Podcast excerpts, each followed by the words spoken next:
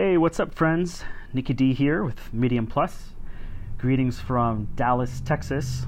I am here in the evening of July 20th, and it is 36 hours away from my Master Sommelier Theory exam. This is my first section of the exam.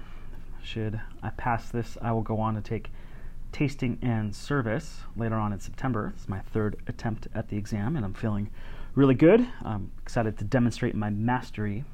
And in this time that I have remaining before the big day, I do want to do some review, but maybe in some areas that I haven't covered as deeply or maybe not as recently. And one such area is history.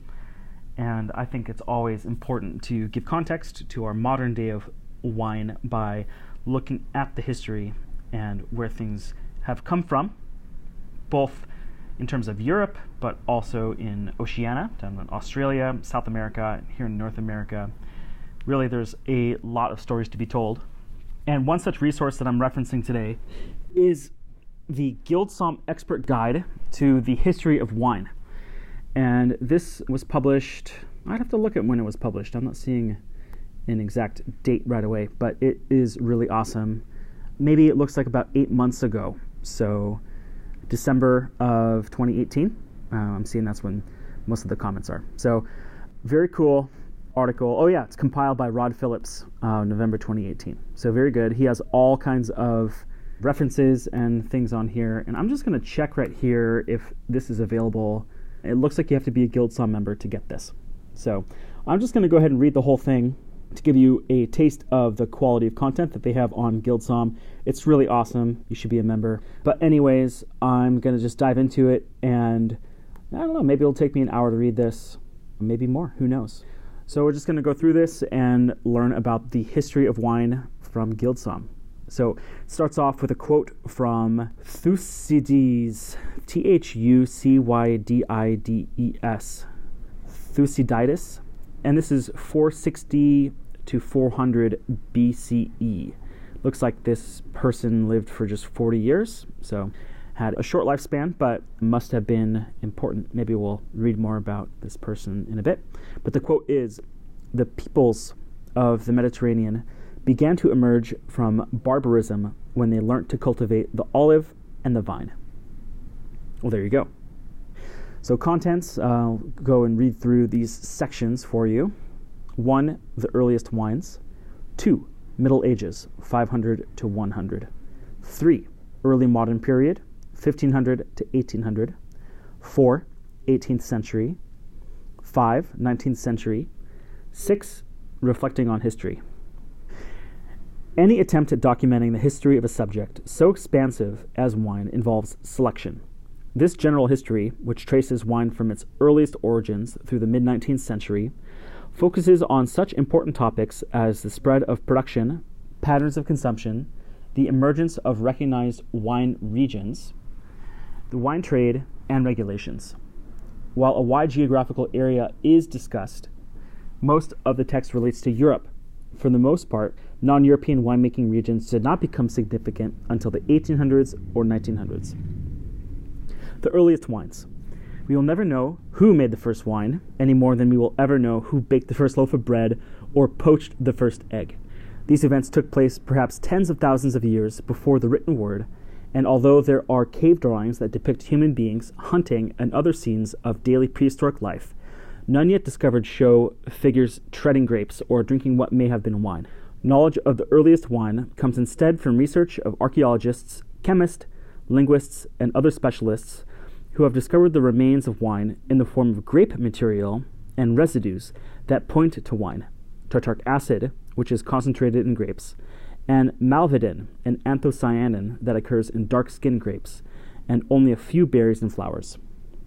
The earliest evidence of this kind has been unearthed in northern China and in the region of Western Asia, now occupied by Georgia, Moldova, eastern Turkey, Iraq, and Iran.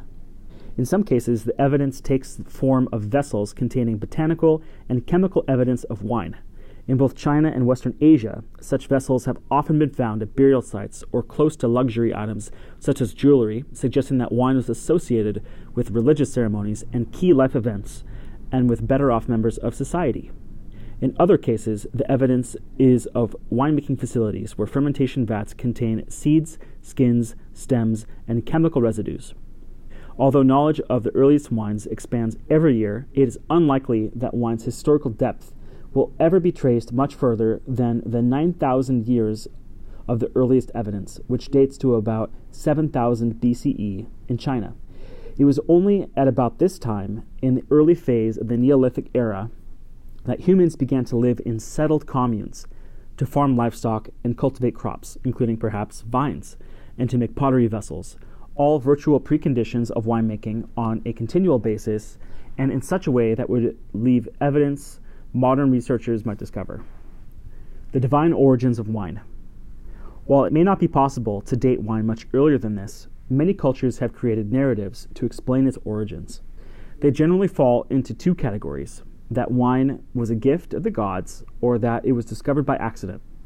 Examples of the first include the Egyptian, Greek, Roman, Jewish, and Christian accounts that either wine was given to humans directly by a god or a god was in some way associated with the first wine.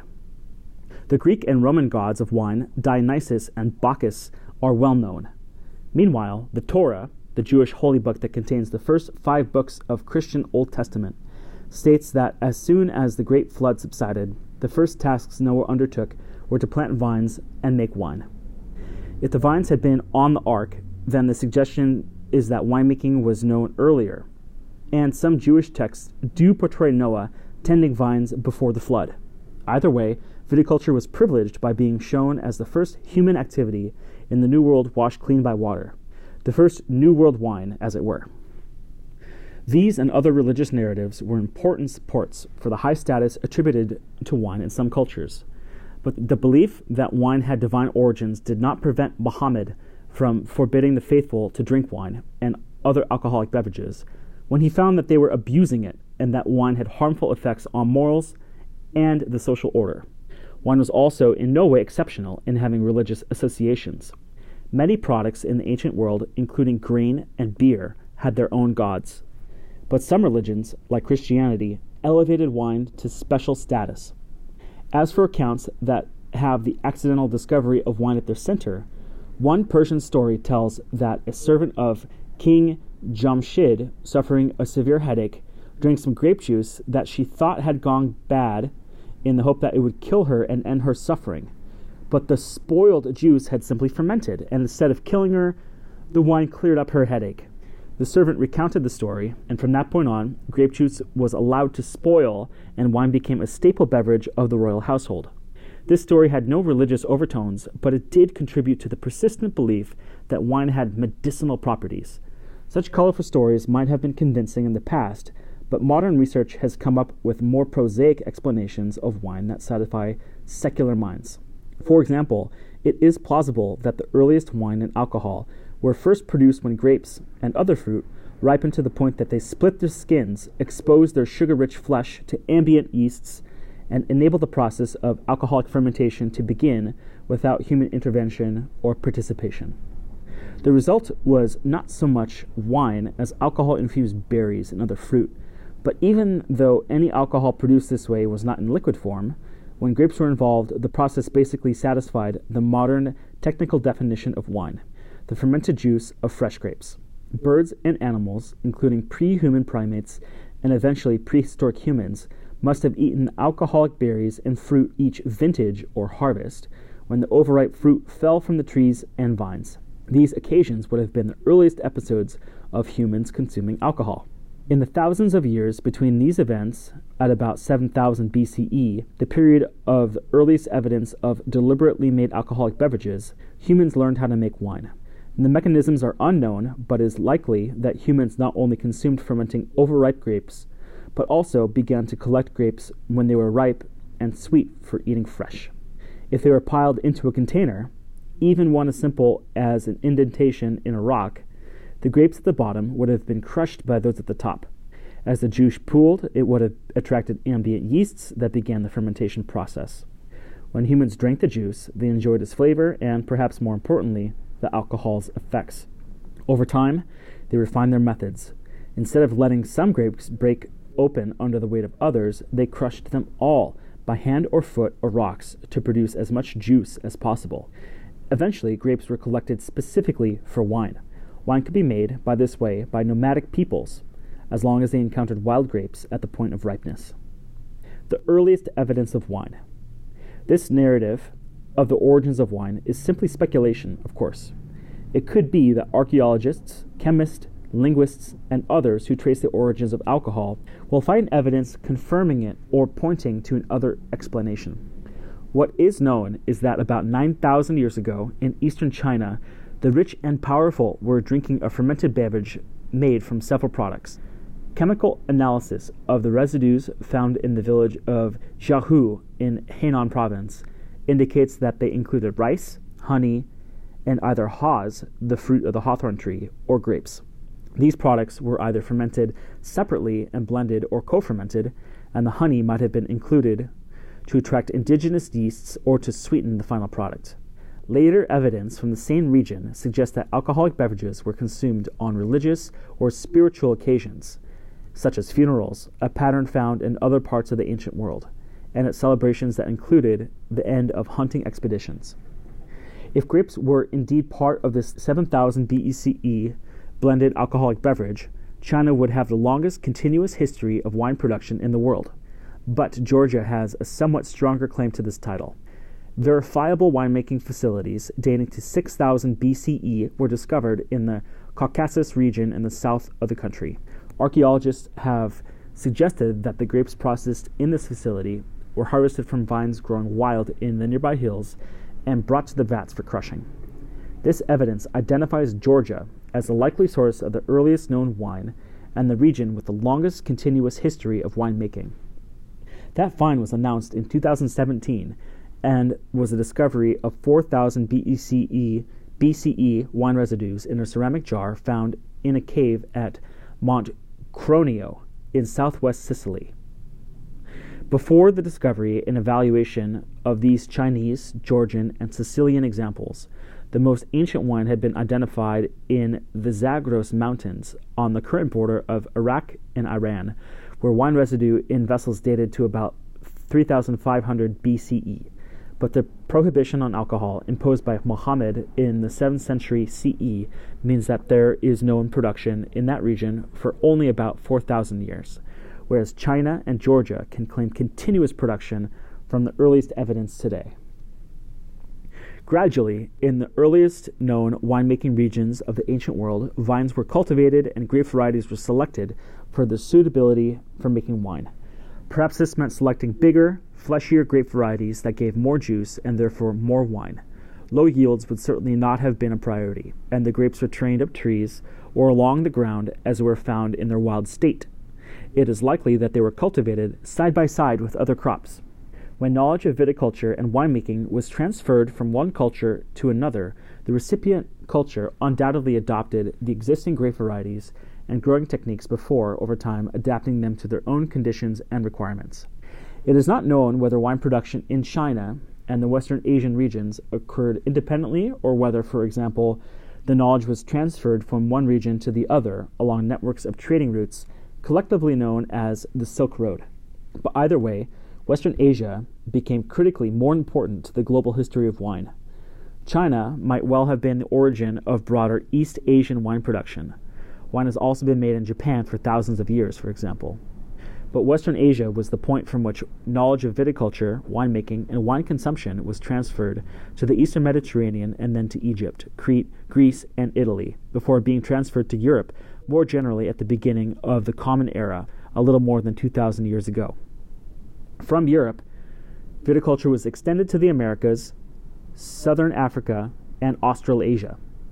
Of the various regions where there is evidence of ancient winemaking, the best evidence of wine consumption comes from Mesopotamia, now Iraq, where vines were cultivated and wine was made in the northern mountains and shipped down the Tigris and Euphrates rivers to the towns in the south.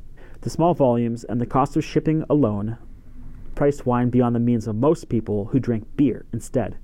Yet, although wine had a higher cultural value than beer because of its scarcity and cost, the elites drank both beer and wine. There were no disparaging comments about beer by wine drinkers until the Greeks, the original wine snobs, began to insist that a beer was a barbaric beverage. The first wine snobs, the wine drinking elites of Mesopotamia and Egypt, were not wine snobs because, like most of the population, they also drank beer. For the wine snobs of the ancient world, one must look to Greece and Rome, whose populations, from the wealthiest to the poorest, including slaves, drank virtually nothing but wine. There's no beer in Greece and Rome, and their attitudes towards it were overwhelmingly negative. The first Greek reference to beer, specifically to beer drinking by the Thracians, likened their practice of drinking it through straws to avoid ingesting the chaff and other debris that floated on top of the beer to a woman performing fellatio. From the 5th century BCE, Greeks began to refer to beer as making men effeminate, possibly because in the humoral system, the main paradigm for understanding the human body, beer is classified as cold, as were women, while wine and men were classified as warm. Like the Greeks, the Romans considered wine a civilized beverage, while they contrasted with the beer consumed by peoples they considered barbarians. It was not only the beer itself that Greeks and Romans thought problematic, but the way the barbarians drank, guzzling beverages in such a way they spilled them down their chins and clothes. Unlike Mesopotamia and Egypt, where grapevines grew only in a few regions, viticulture proved possible throughout the Greek mainland and on the islands of the Aegean and Ionian seas. Extensive vineyards were first planted near the main population centers, and by the 5th and 6th centuries BCE, growing demand led the spread of viticulture and winemaking much farther afield. Ancient Egypt. The pattern of consumption where people of all classes drank beer, with the elites drinking wine as well, also prevailed in ancient Egypt, which provides the most comprehensive evidence of viticulture, winemaking, and wine consumption before the Greeks. Vines were grown in gardens near the cooler Nile Delta region and at some point of the oases upstream, and all seem to have been owned by priests, pharaohs, and others in the more well off strata of Egyptian society. Wall paintings show slaves harvesting and stomping grapes and wine being poured in the clay vessels for fermentation. These vessels, forerunners of Greek amphora, were sealed only when fermentation was complete, to prevent the buildup of carbon dioxide. The wine was then stored in cellars and brought out to be consumed in small ceramic cups. Egyptian wall paintings show wine being served at festivities of all kinds, and they are not shy about depicting consumers vomiting or being carried away unconscious. Party on. Uh, Egyptian sages warned of the consequences of excessive drinking of beer and wine, and the danger of intoxication was an early and persistent theme of writing about wine. On the other hand, wine was attributed therapeutic and medicinal properties by Egyptian and other Arab physicians, although more medicines were based on beer than wine because it was more widely consumed.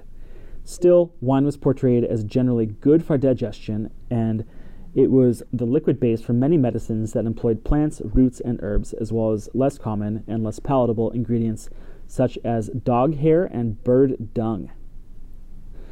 Ancient Greece. From Egypt, knowledge of viticulture and winemaking was transferred to Crete and then to the Greek mainlands and islands.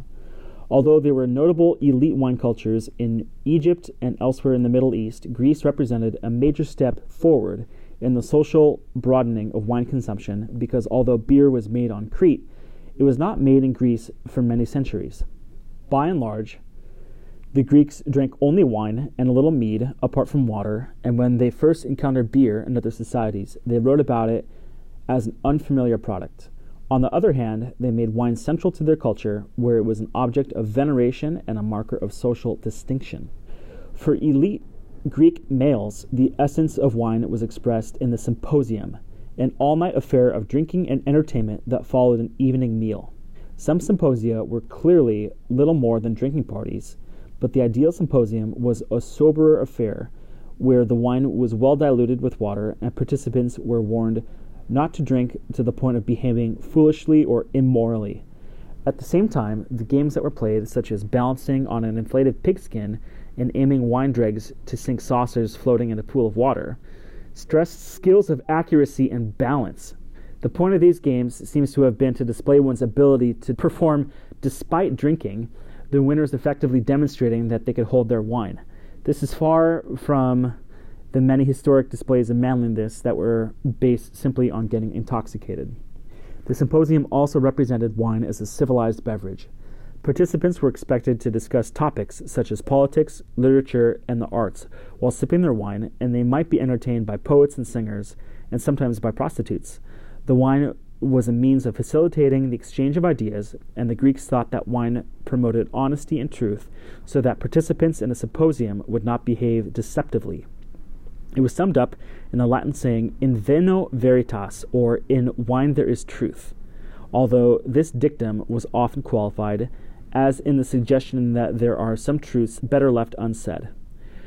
Wine then became integral to the Greek sense of culture and civility, and the Roman historian Justin later wrote that wine, along with urban life and constitutional government, was one of the greatest benefits of civilization that the Greeks conferred on the barbarian inhabitants of France when they established colonies there. The ancient wine trade under Greek sponsorship, wine became one of three main commodities, along with grain and olive oil, of Mediterranean commerce. The range of the Greek wine trade is shown by the tens of thousands of amphorae, ceramic jars holding between 25 and 40 liters of wine that have been found, intact or in pieces, throughout Europe. Others are located on the bottom of the Mediterranean Sea, often near coasts, where they attest to ships blown ashore or sunk during storms. The Greek wine trade with other parts of Europe followed the great rivers, such as the Rhone and the Danube, because transportation by water was far easier and less expensive than by land, which remained true until the coming of the railroads in the mid 19th century. The Greeks not only traded wine for land, mines, metals, and other goods, but also extended viticulture wherever they went. They began to plant vines in southern Italy, which they called Oenotria the land of wine, extended viticulture in Europe when they dominated that region, and possibly introduced grapevines to Spain. They were not, however, responsible for sponsoring wine production by the Etruscans, the inhabitants of what is now Tuscany. Etruscans, Tuscany. Got it. The credit for that goes to the Phoenicians of eastern Mediterranean. The Etruscans were also traders and began exporting their wine to the Mediterranean coast of France, where they established warehousing facilities at Lattara, now known as Lattes, where the Vin de Pays d'Oc Association has its headquarters. Lat.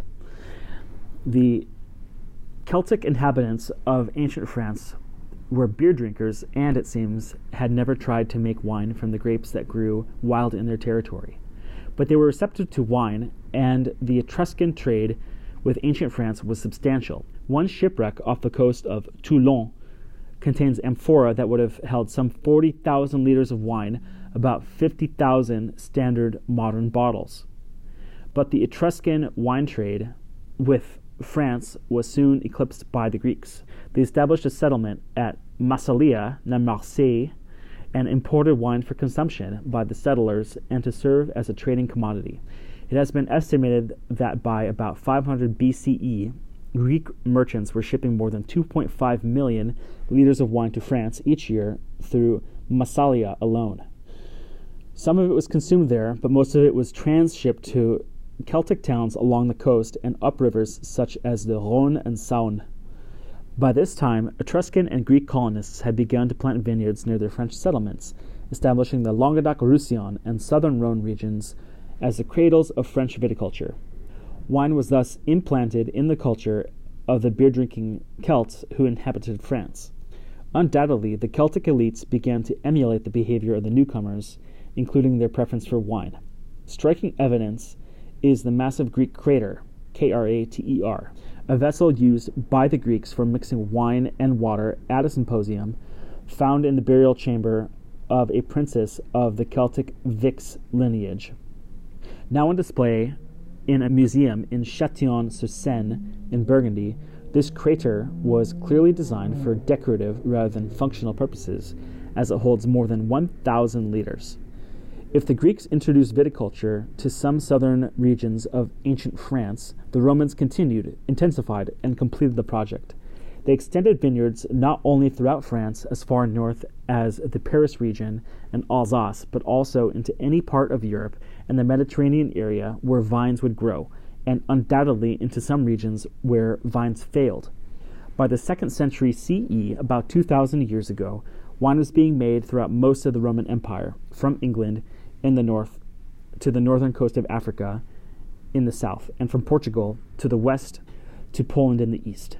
Roman and Christian influence.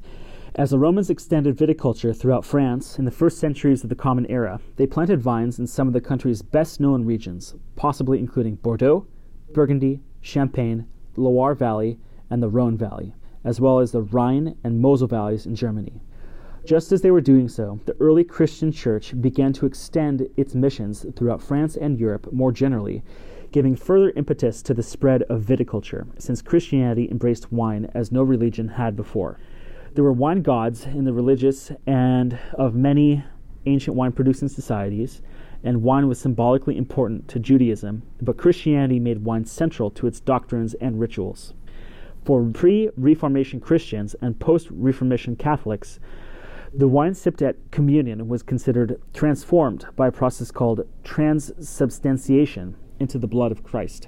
The equivalence of wine and Christ's blood was made clear in a genre of paintings called Christ in the Wine Press, where Christ is shown treading grapes while bleeding from the wounds inflicted by the crown of thorns and the crucifixion. This blood flows into the vat of grapes, and the liquid that flows out to be fermented into wine is an undifferentiated blend of Christ's blood and grape must. Goodness. And Jesus' first miracle, as recounted in the New Testament, was to turn water into wine at the wedding at Cana. During this period, then, viticulture and winemaking were extended by the Roman settlers and Christians, first by missionary priests and later by monks.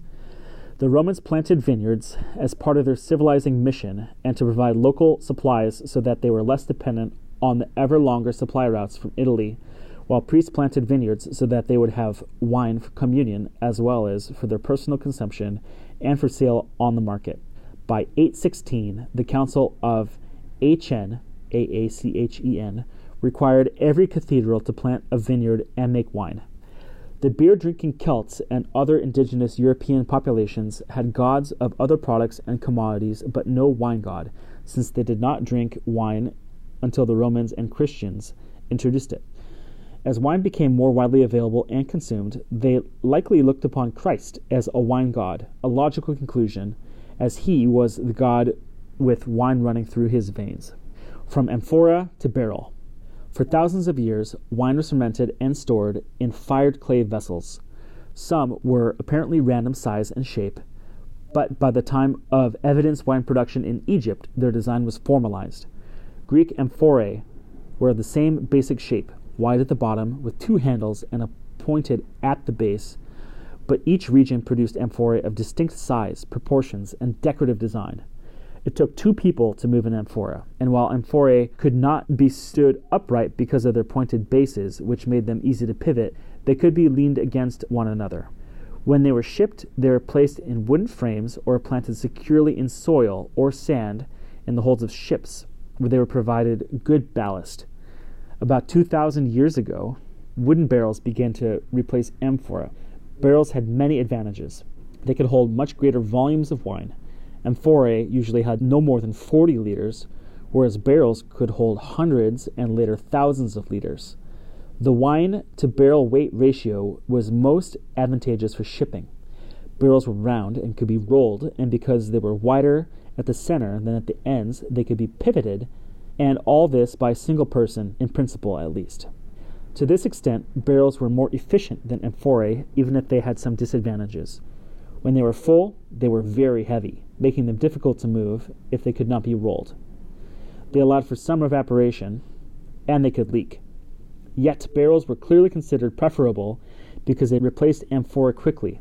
It was a remarkably rapid shift in technology that involved the exploitation of new materials and the development of new production methods and the emergence of a new artisan, the cooper. It is worth noting that until the later 20th century, Wooden barrels were used only for storage and shipping, not to impart character to the wine. Barrels were used until they were too old and began to leak, so almost all wine would have spent many months in inert barrels. It is not clear exactly when winemakers began to think of barrel aging as a way to give wine flavor and texture.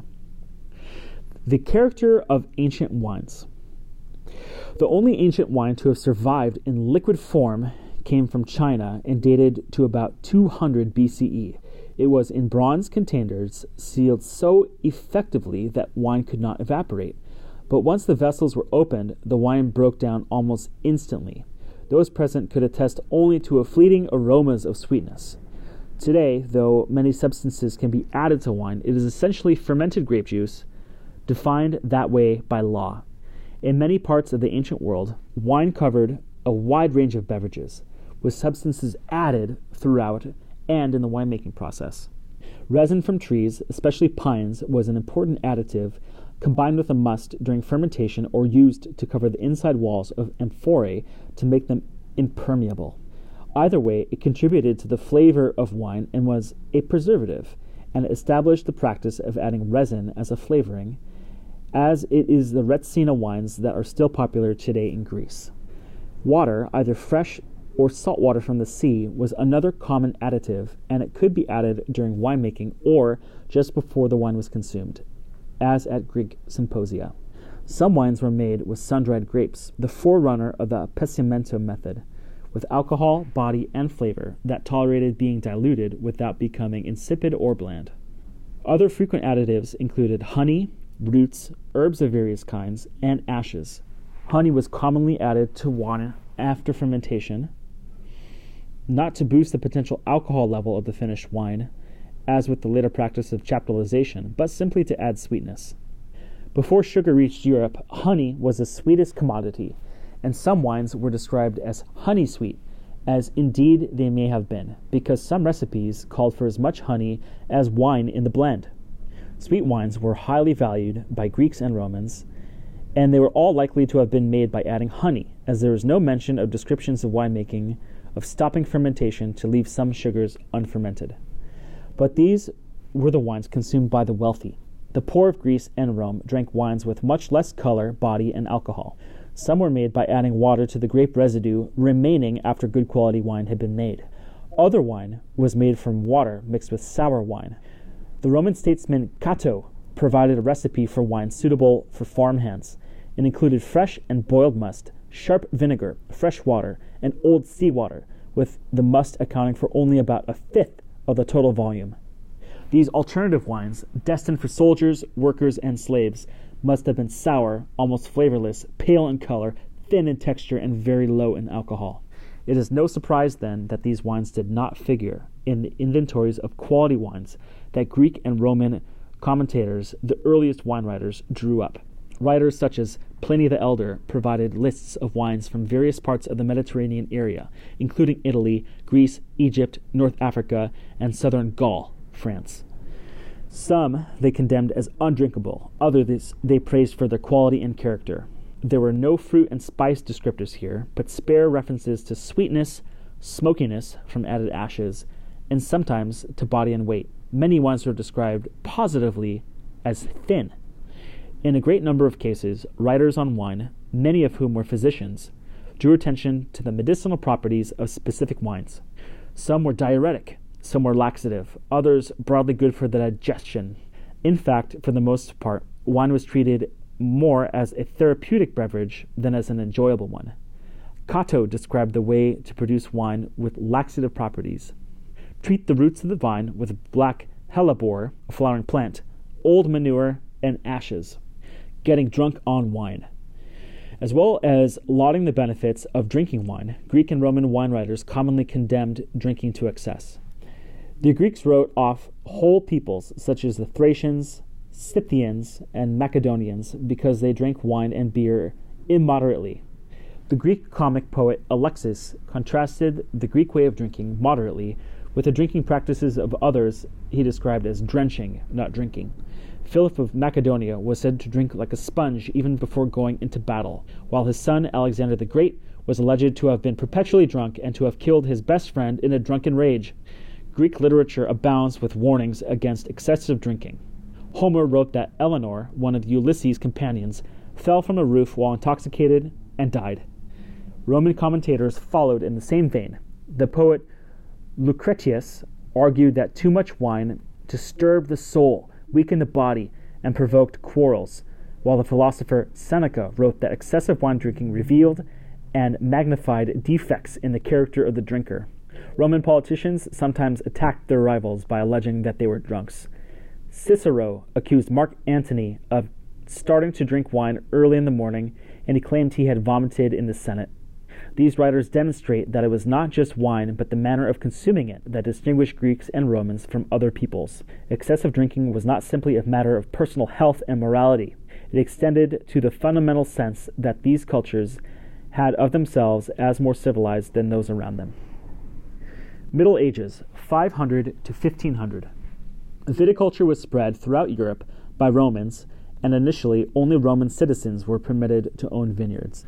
But the Roman state extended citizenship to more and more of its subject peoples as a way of gaining their loyalty, something that became increasingly important as the Central and Eastern Europeans, even now widely referred to as barbarians, the word the Romans used, began to press on the frontiers of the Roman Empire. At the same time, the church established vineyards for its own religious and secular purposes. As a result, by the early Middle Ages, vineyards in many parts of Europe were owned variously by the families and descendants of Roman settlers, by local indigenous landowners, and by the church. Although it is not known what proportion of vineyards or vineyard land was owned by each of these, it is important to recognize the different categories of ownership because historians have tended to focus almost exclusively on vineyards owned by the church, by parishes, cathedrals, or religious houses. The image of the monk tending his vines and barrels has become entrenched in literature as representing early to late medieval viticulture and winemaking. But the reality was that many vineyards, and quite possibly most vineyards in most regions, were owned by secular proprietors. The Domesday Book, a 1086 survey of agricultural property in England, identified a total of 42 vineyards, of which 12 were monastic hands, while the rest were the property of secular owners yet it is not known how representative that was of Europe. The fastidious records of monasteries, which have generally survived better than those of secular owners, have given the impression that vineyard ownership was dominated by the church. It is often said that history is written by the winners, but it is also true that the historical record is written by those who can write. The clergy were a literate group. Clerical is derived from clergy, whose religious calling led them to document the ways they looked after the resources they believed were entrusted to them by God. This was especially important in the case of wine due to its privileged place in Christian doctrine and ritual. In contrast to church owned vineyards, which had continuous ownership, vineyard owned by secular proprietors changed hands at each generation, and the records are much more likely to have been lost over time. Even so, evidence of many of them entered the written record when they were given to the church, common from the 6th to 18th century, in exchange for masses to be held and prayers to be said for salvation. In the 6th or 7th century, for example, a Paris noble gave vineyards to several churches, and by 864, a monastery near Heidelberg had received more than 100 vineyard donations from secular landowners. Overall, however, from about 500 to 1000 CE, the years following the fall of the Roman Empire in Western Europe, there is limited information about wine. The invasion of the Western Roman Empire by the migrating populations from Central and Eastern Europe disrupted the existing political organization and the complex trade patterns of Western Europe. But although the wine trade did not recover until about 1000 CE, there is no evidence that wine production declined. Indeed, there is plenty of evidence that Europe's new rulers were protected existing vineyards Many of them enacted laws to punish anyone who damaged or destroyed a vineyard, and there is ample evidence that the new elites embraced wine as much as ale. Nor were the existing owners dispossessed of their vineyards, and many monasteries maintained extensive areas under vine. In the 800s, one near Paris had between 300 and 400 hectares planted as scores of small vineyards, some cultivated by the monastery and the remainder by peasant sharecroppers who kept half the produce but most vineyard holdings throughout Europe seem to have been small, whether they were owned by the church or secular proprietors. Between 500 and 1000 CE, the number of vineyards increased steadily. In the area to the north of Frankfurt, for example, the number of wine producing villages rose from 40 to 400 between the 7th and 9th centuries, and the number of vineyards also increased in Alsace and in the Rhine Valley. It is likely that Europe's vineyard area increased even more from about 1000 CE when there was a period of urbanization, population growth, and climate warming, which favored viticulture in more northerly regions of Europe. The relatively well off middle classes of the new and growing towns, merchants, bureaucrats, lawyers, and professionals of all kinds, created a new and expanding market for wine. In northern Italy, especially Tuscany, vineyards expanded to supply towns such as Milan, Genoa, Florence, Siena, and Venice. The Florentine agronomist Michelangelo Tanaglia summed up the spirit when he wrote, Now is the time, on the open hills, to never tire of planting vines. In other regions of urbanization, where viticulture was either marginal or impossible, such as southern England, London, the Low Countries, Ghent, Bruges, and Brussels, and the towns on the North Sea and the Baltic region, such as Hamburg, St. Petersburg, and Stockholm, wine was supplied by short and long distance trade routes. Some wine was traded to England and the Low Countries from Alsace and the increasingly important Paris wine region, while northern German and Baltic towns were supplied by vineyards along the Rhine. Wine and the humors. The main paradigm used by physicians to understand the human body and mind from ancient Greece to the early 19th century was the humoral system. It taught that the human body and individual temperament were governed by four humors black and yellow bile, blood, and phlegm. These humors were said to exist on two axes moist, dry, and cold, hot. Blood, for example, was moist and warm, while black bile was dry and cold. Ew. Each humor contributed its own character to the overall composition of the human body and each person's physical health and emotional temperament. A person with healthy body and stable mental state was someone whose humors were balanced and the onset of illness meant that humors had become unbalanced. The humors also determined a person's basic temperament.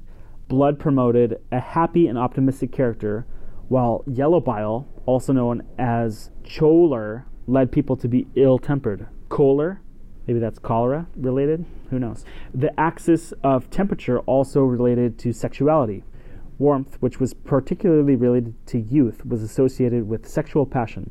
These humoral notions have not been abandoned entirely, evidenced by terms like ill and good humored, warm and cold hearted, and choleric, and the description of animals going into heat.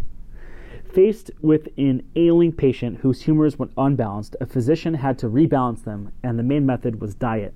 For this purpose, all foods and beverages were given a value on the warm, cold, and moist, dry spectrums, not because the foods and beverages in question had these qualities in physical terms, but because they were believed to boost them. Water was considered cold and moist, and wine was classified as warm and dry. Thus, a patient who was shivering and clammy would be advised to drink wine to counteract the symptoms.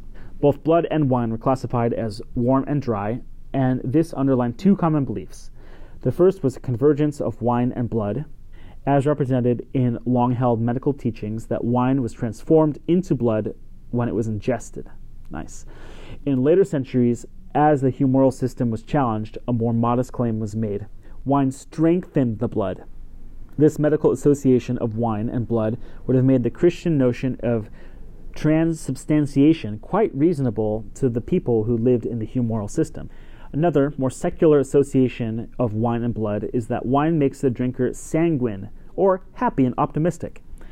Wine was privileged in the humoral system because other foods and drinks were attributed a single temperature, Wines were placed on a spectrum of warmth. Some wines were warm in the first degree, others, being warmer, were warm in the second degree, and so on. This meant that wine could be used as a remedy in more nuanced ways than other commodities.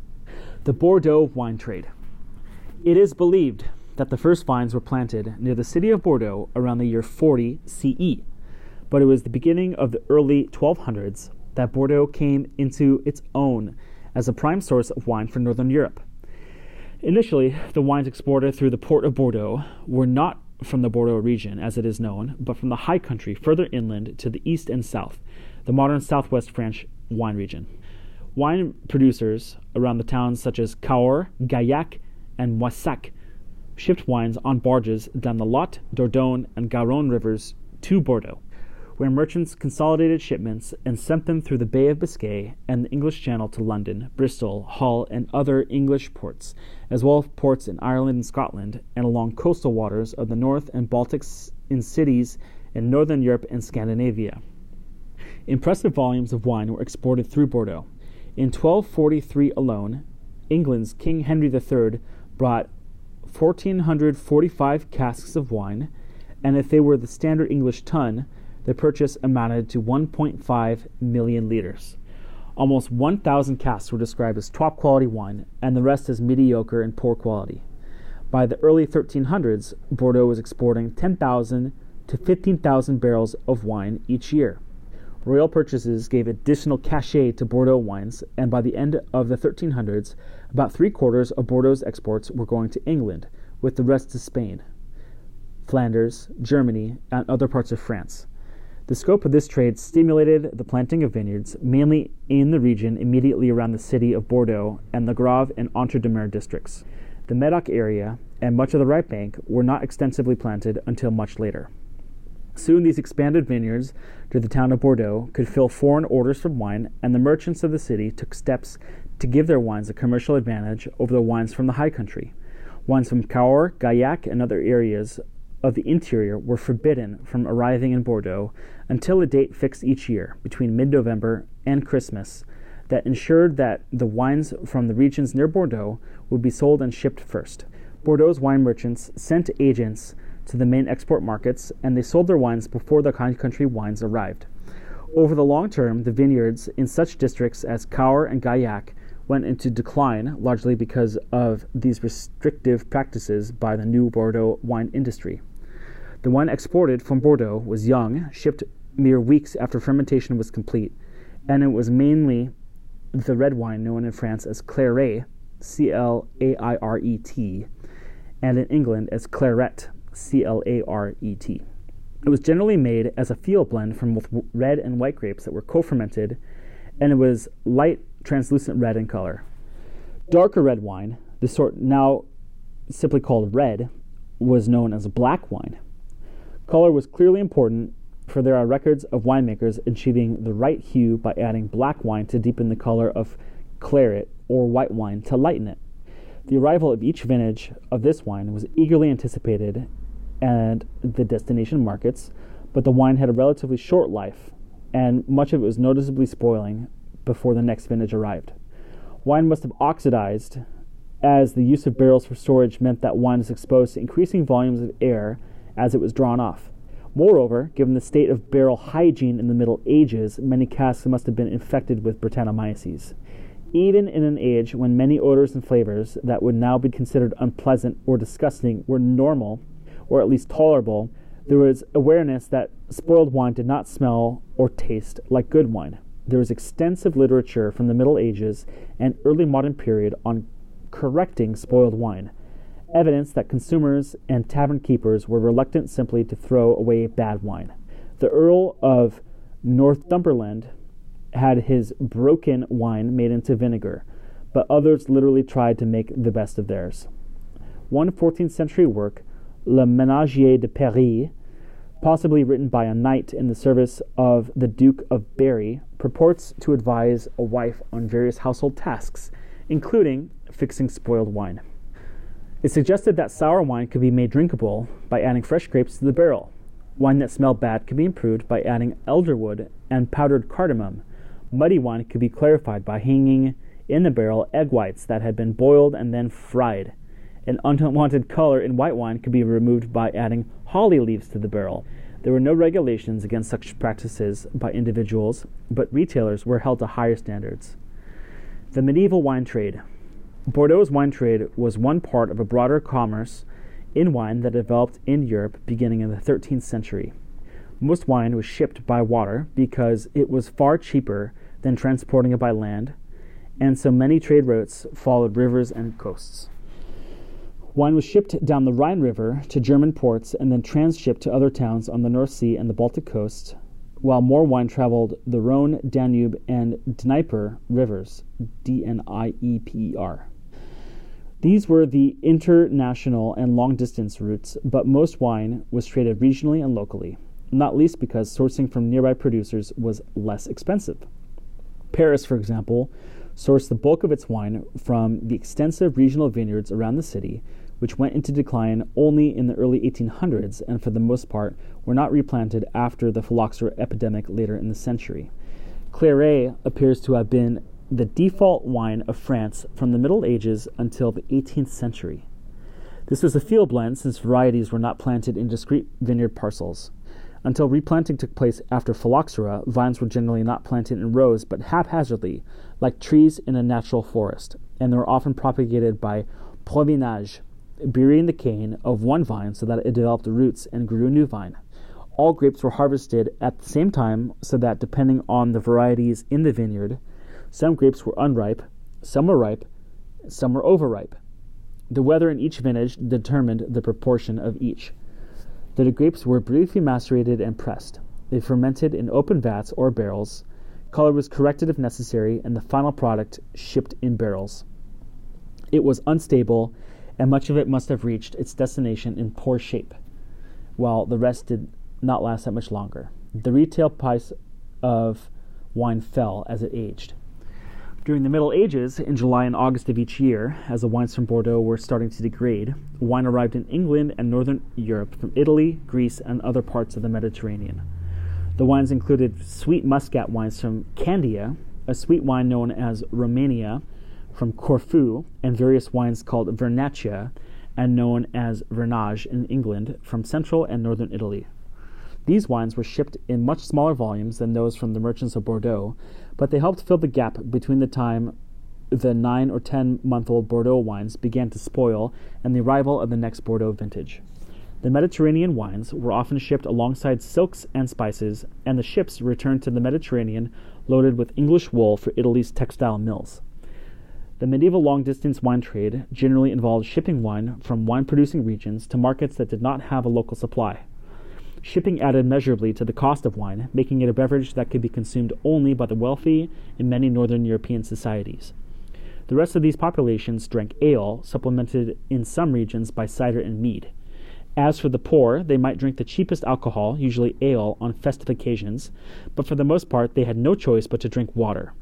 In the Middle Ages, that was generally not problematic, but from the 1600s, physicians began to advise against it, and there was a broadly cultural anxiety about the safety of existing water supplies. Vineyard expansion. The vineyard area of Bordeaux expanded in response to export demand, and it is likely that vineyards expanded everywhere to cater to growing demand as the population of Europe rose when between 1000 and the mid 1300s it very likely doubled. Religious houses probably did well during the Crusades, about 1100 to 1300, as noble families gave them vineyards in exchange for prayers in case their crusading husbands and sons died in far off non Christian lands. Almost every house in the important Cistercian order received at least one vineyard during the 12th century, and the main house, the famous abbey of Citeaux in Burgundy, was given dozens of small vineyards in the community of Vougeot. By 1336, they totaled 50 hectares of vines, by far the biggest single vineyard in the region. When a stone wall was built around it, it became known as the Clos de Vougeot. The wines made by the monks of Citeaux became so highly regarded that the order was granted additional land and privileges. The Pope and the French king exempted the Cistercians from paying taxes and duties normally levied on the shipping and sale of wine. This must have angered other Burgundy producers, who likely expressed their unhappiness because the Pope later threatened to excommunicate anyone who challenged the exemptions. Cistercian monks from Burgundy founded the Kloster Eberbach monastery in the Rhine district in 1136, and it too became well known for wine. The monks quickly realized that the red grapes, mainly Gamay and Pinot Noir, that had flourished in their vineyards in Burgundy did not perform well near the Rhine, and they planted white varieties. By the end of the Middle Ages, Kloster Eberbach owned more than 700 hectares of vines, making it Europe's biggest vineyard owner. Sources suggest there were many variations in technique when it came to medieval viticulture. Vines were trained up trellises, poles, and trees. Each vineyard contained several varieties, and vineyard work was intensive. The charter of the Abbey of Muri in Switzerland described essential activities such as loosening the soil at the base of the vine so that rainwater soaked in easily, fertilizing with manure, pruning, tying up shoots, and removing leaves that shaded bunches of grapes from the sun. But once the grapes were picked, the winemaking process was straightforward. The grapes were crushed by foot and then pressed, and the wine was transferred to barrels for fermentation and later shipping. The expansion of European vineyards from 1000 onward speaks to an overall increase in production to match population growth and demand. But these trends ended in the 1300s under the impact of war and disease. The Hundred Years' War, fought sporadically from 1337 to 1453, devastated vineyards in many parts of Europe, and it had no sooner begun than the Black Death struck Europe in the 1340s. This epidemic wiped out as much a third of Europe's population, disrupted economies and trade, and reduced demand for goods such as wine and labor, including vineyard labor. Many vineyards were simply abandoned as there was no one to tend them and no market for their wine. This was the context in which Duke Philip of Burgundy famously tied to his region's vineyards of Gamay. By the 14th century, Burgundy, which had been in the shadow of Bordeaux in terms of reputation, was becoming known for wines made from Pinot Noir, commonly known as Burgundy, as Noirien. N O I R I E N, Noirien. But some vineyard owners began to extend their plantings of Gamay because it was easier to grow, ripened earlier, and produced two to four times the yield of Pinot Noir. Rival producers who stuck to Pinot Noir objected that Gamay was undermining Burgundy's reputation, Burgundy's growing reputation for fine wine, and in July 1395, Philip, who happened to own vineyards planted with Pinot Noir, declared Gamay a very bad and disloyal variety that produced bitter wine. He ordered all Gamay vines to be cut down within a month, a drastic move, as in July they would have been laden with grapes, and to be ripped out completely the following Easter. The famous or infamous edict led to the widespread planting of Gamay to the south, in Beaujolais, which is now an integral part of Greater Burgundy. What is less known is that in 1395, edict against Gamay had to be reissued several times, once by Duke Philip's successor, which suggests that it was not observed by all Burgundy vignerons. Indeed, Gamay remained an important grape throughout Burgundy in the early 20th century when vineyards were replanted after the phylloxera crisis. Per capita consumption. It is interesting to speculate whether people in some time periods drink more or less alcohol than others. There are general figures per capita consumption for the 20th and 21st centuries, but figures for earlier periods can only be estimated. Wine production was not controlled, and although wine was taxed during transit, it was also frequently smuggled. As for population size, censuses of any larger community larger than a small town tended to be unreliable until the 19th century. Per capita consumption is also misleading because it implies that everyone in a population drank the same volume of wine. Of course, this is not so in any population. Some abstain and the rest drink in varying quantities. In the wine producing regions of early modern Europe, only poor, the poor, easily a third of the population, probably drank water, and better off inhabitants drank wine. In regions where wine was imported, the poor drank water, the workers drank beer, and the wealthier drank beer and wine. Everywhere, women consumed less than men. Further, what is measured by dividing total wine volume by the potential consumer base is not consumption, but the availability of wine on a per capita basis. Ultimately, thinking of per capita consumption in the conventional way makes it very difficult to meaningfully compare consumption over time. For example, per capita wine consumption in France has fallen from more than 100 liters in the 1970s to under 45 liters today. This suggests that, as many commentators have put it, that the French are drinking less but better. While this may be true, the figures don't explain if all demographics in France are drinking less, or if some demographics are drinking as much as ever, while others have stopped drinking entirely. Either scenario could give the same result expressed in per capita terms. As such, per capita figures of wine consumption do not fully eliminate patterns of wine consumption in the past or present. New prestigious regions. The later Middle Ages saw the emergence of defined regions whose wine had earned distinct reputations in France, they included Bordeaux, Auxerrois, Beaune, and parts of the Loire Valley, and consumers were also becoming aware of the Rhine Valley and Tuscany. In 1398, the name Chianti was attached to a wine, a white wine, for the first time. The consumers who sought out wines from these regions were, of course, the well off of their societies who could afford to buy wines whose retail price was inflated by shipping cost and by reputation. Some regions benefited from big local markets, Tuscany supplied several cities, especially Florence, whose population had swelled from 6,000 to 90,000 between 1,000 and 1,300, while in other cases, quality was such that consumers were willing to pay the high price of transportation. Beaune was one example, because even shipping wine to Paris involved an expensive combination of methods that included loading barrels onto oxen driven carts from the trip to the Yonne River, then onto barges for transfer to the Seine. Close to the Rhone River, a new region emerged in the early 1300s when a schism within the Catholic Church produced two popes, one residing in Rome and the other in Avignon, which was a papal territory within southeast France. The massive retinue and bureaucracy that accompanied the Avignon Pope boosted demand for wine in lower Rhone region. And when a rural residence for the Pope was established about 15 kilometers north of Avignon, it was later named Châteauneuf-du-Pape, or the Pope's new chateau. Vineyards were planted near the chateau, but it took time for the wine produced there to be known by that name.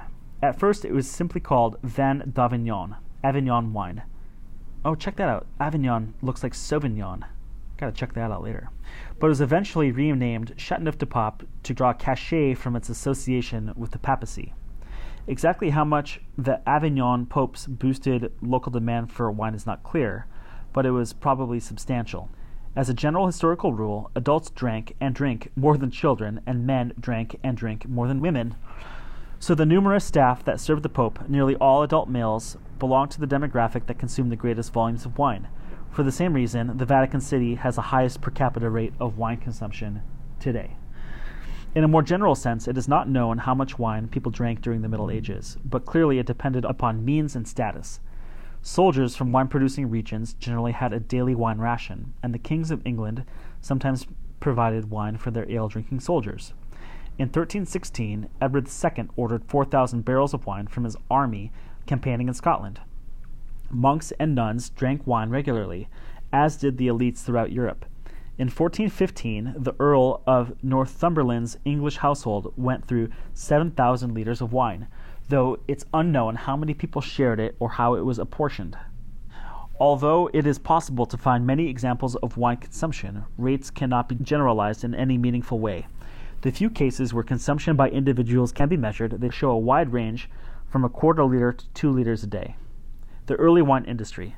As wine production grew during and after the Middle Ages, despite the setbacks of wars and plagues, a wine industry emerged. Rules for production, shipping, and sales were established, and more systematic taxing protocols show that governments at all levels were realizing the revenues they could take in from wine. In Burgundy, the Ban de Vendange, the date at which the harvest could begin in each district, was established.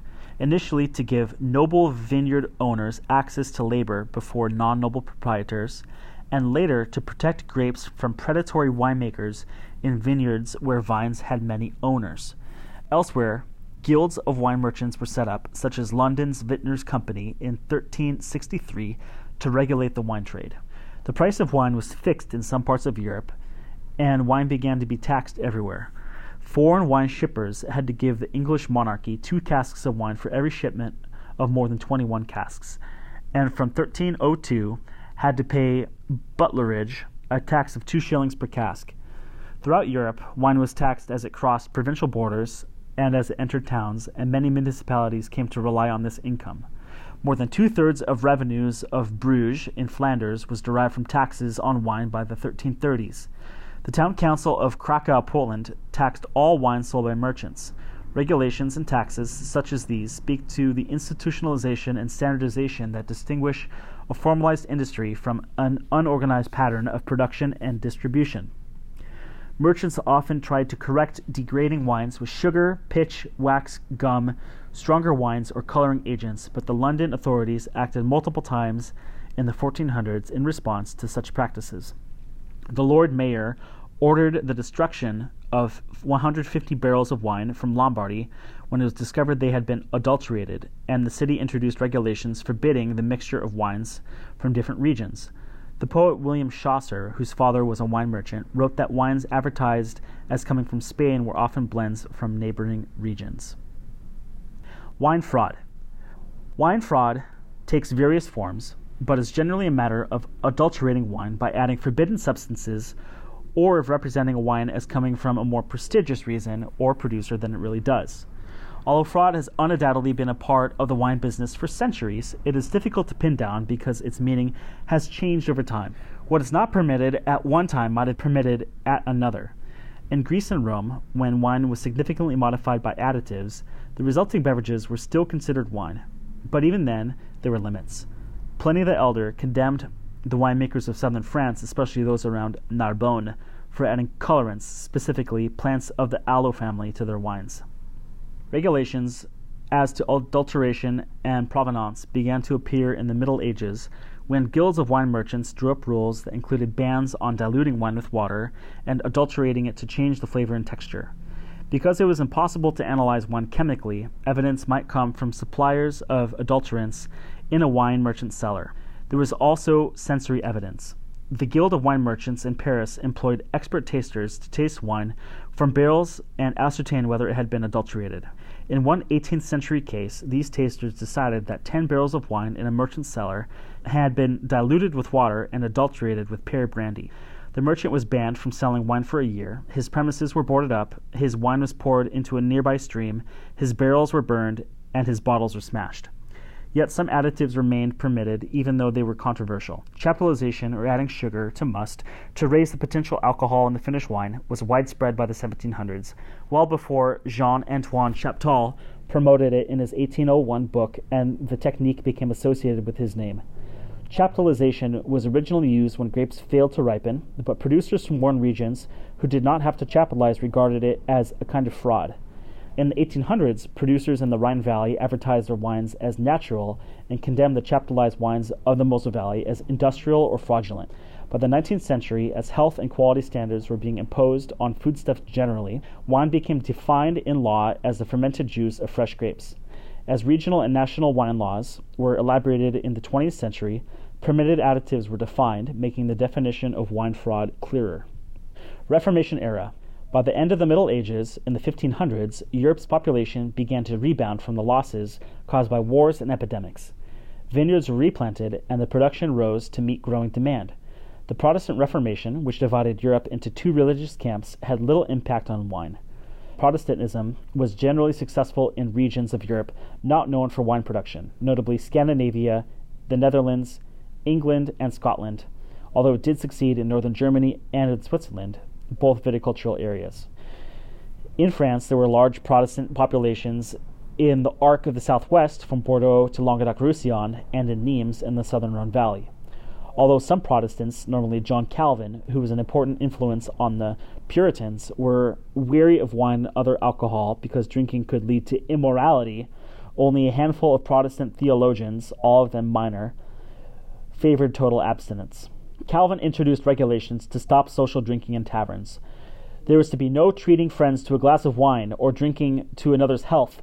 He ordered a Bible placed in public drinking places to remind drinkers of morality and to deter blasphemy. But by the 1500s, alcohol was nonetheless an integral part of the diet for many European men. Alcohol is hydration. It has become commonly accepted that from the Middle Ages onward, people in Europe drank some form of fermented alcohol, usually wine or beer, because it was safer to drink than the available water, which is often polluted by human, animal, and industrial waste. This is true only to a point. First, there is little evidence of concern about water quality until the later 1500s. There are earlier examples, such as the Romans bringing water to the city through aqueducts when the Tiber River became so polluted its water was undrinkable, and concern about the filthiness of the Thames in the Middle Ages. But more general warnings and a consensus among physicians that water was not safe to drink emerged only in the 17th and 18th centuries. Second, although it is unknown what proportion of the European population drank alcohol from the 1500s to 1800s, it is likely that most people drank water, not alcohol. Demographics, cultural behavior, and economics lead to this conclusion. European populations were heavily weighted toward young people, and as far as we know, children did not drink alcohol or did so only rarely. On the other hand, childhood ended earlier, and children were expected to carry an adult workload from the age of 12 or 13 years. Boys might well have begun drinking then, too. As for adults, women drank alcohol, but there were male cultural anxieties about women drinking, for fear they would lose their sense of morality. Women were excluded from public drinking places and expected to drink less than men, if at all. As such, adult men were the key demographic for regular alcohol consumption. But because this was a young population, adult men might have represented a good deal less than a quarter of the population. Drinking patterns were also influenced by social class. The indigent and working poor probably accounted for at least a quarter and as much a third of Europe's population between 1500s and 1900s, and that fraction expanded in times when the economy was bad or when food prices rose. The poor simply could not afford alcohol. The adult male population, able to drink any alcoholic beverage, was therefore that much smaller. Perhaps only one in six of a total population could drink alcohol regularly. Overall, then, the generalization that people in early modern Europe drank wine and beer to avoid drinking water needs to be highly qualified. But that does not mean there were no anxiety about water.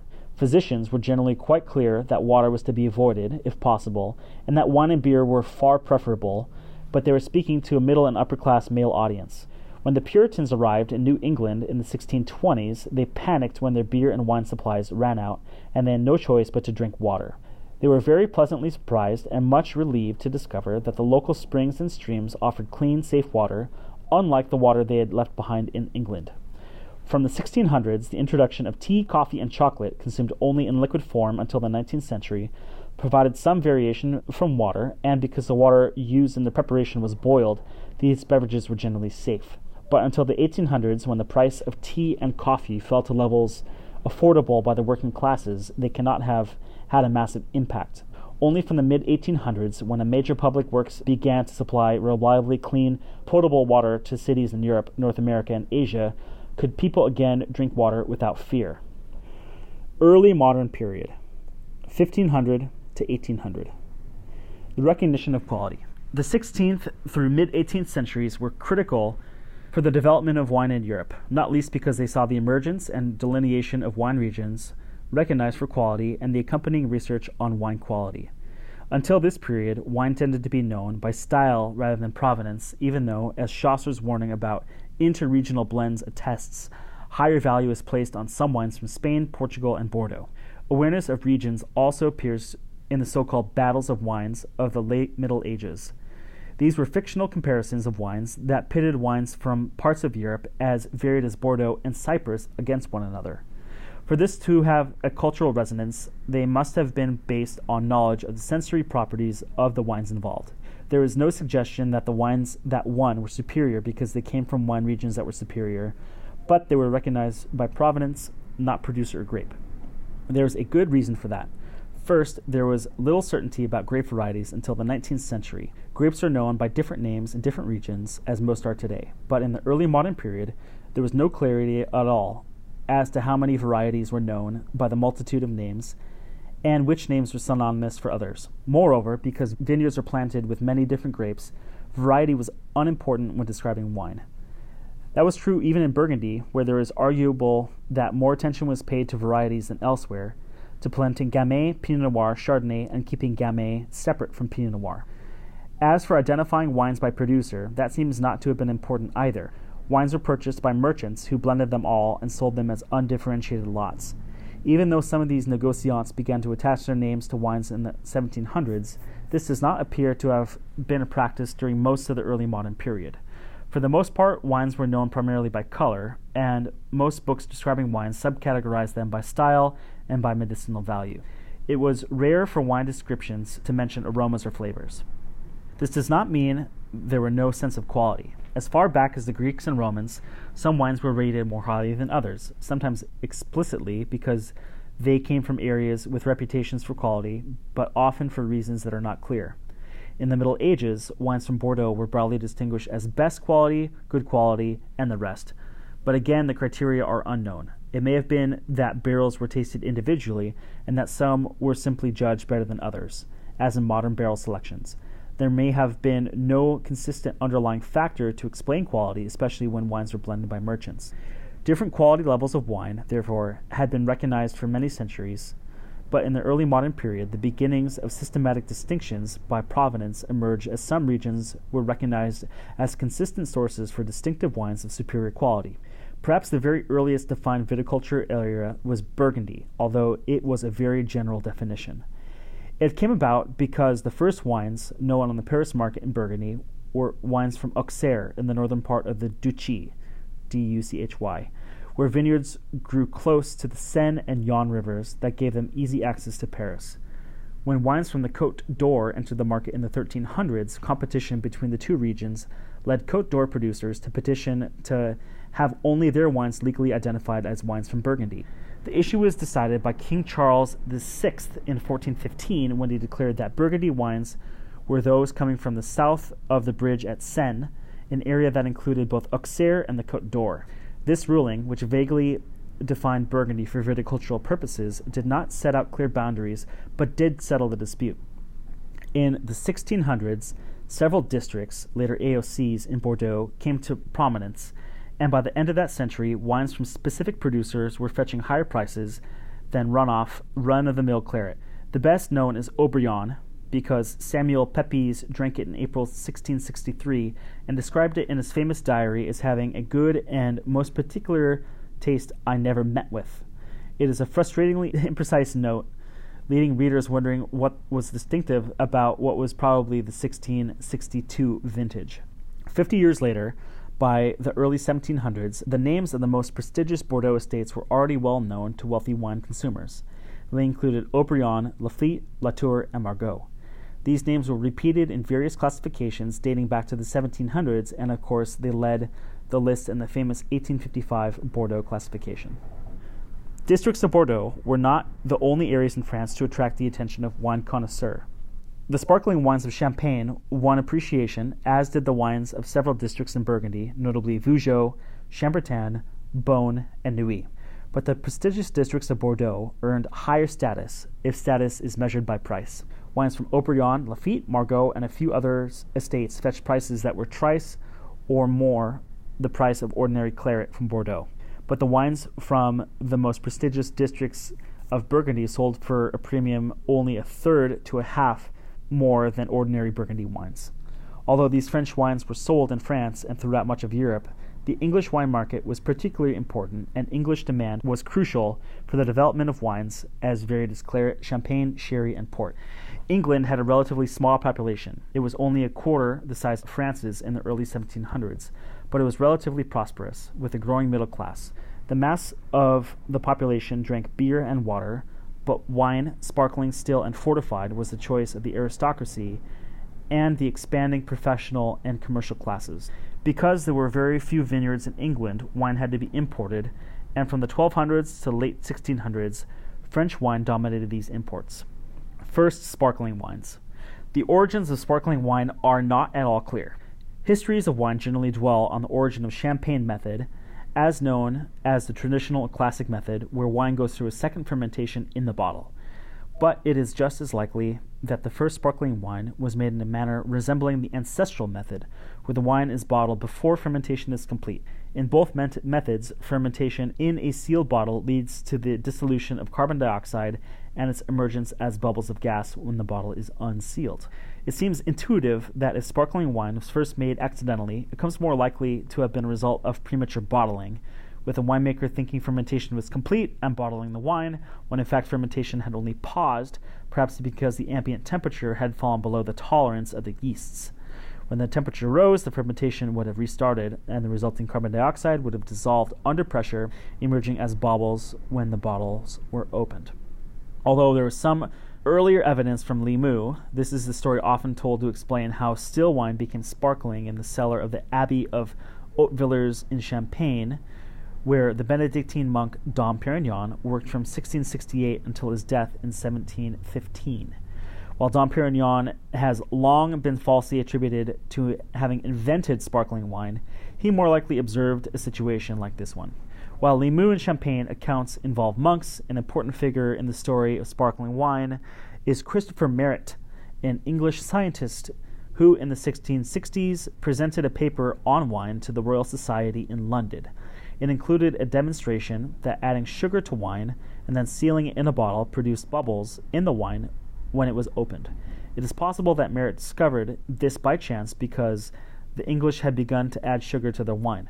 The travel writer Fynes Moryson noted in 1617 Gentlemen carouse only with wine, with which many mix sugar, and because the taste of the English is thus delighted with sweetness, the wines in taverns, for I speak not of merchants or gentlemen's cellars, are commonly mixed at the filling thereof to make them pleasant. It is possible that some wine merchants or consumers decided to add sugar to bottles of wine as they were filled from barrel rather than to individual glasses of wine. Perhaps they found, upon opening bottles of sugared wine, that it was sparkling rather than sweet. This is a more plausible, if prosaic, explanation of the development of sparkling wine than the romantic tale of the blind monk in his cellar. The rise of port and Chianti. The outbreak of wars between England and France from the 1680s to early 1700s interrupted their wine trade, and other countries stepped in to fill the gap. One was Portugal, which began to export large volumes of port. At that time, port was a dry red wine that was fortified with brandy following fermentation rather than during fermentation as it is now, and it had become the favorite drink of English middle class men. Demand for port was such that its producers in the Douro Valley could not keep up with the demand, and some in the port business turned to fraudulent practices to fill their order books. Some of these practices were carried out by local producers who blended their own wine with inferior Portuguese and Spanish wines and added adulterants to give color and flavor.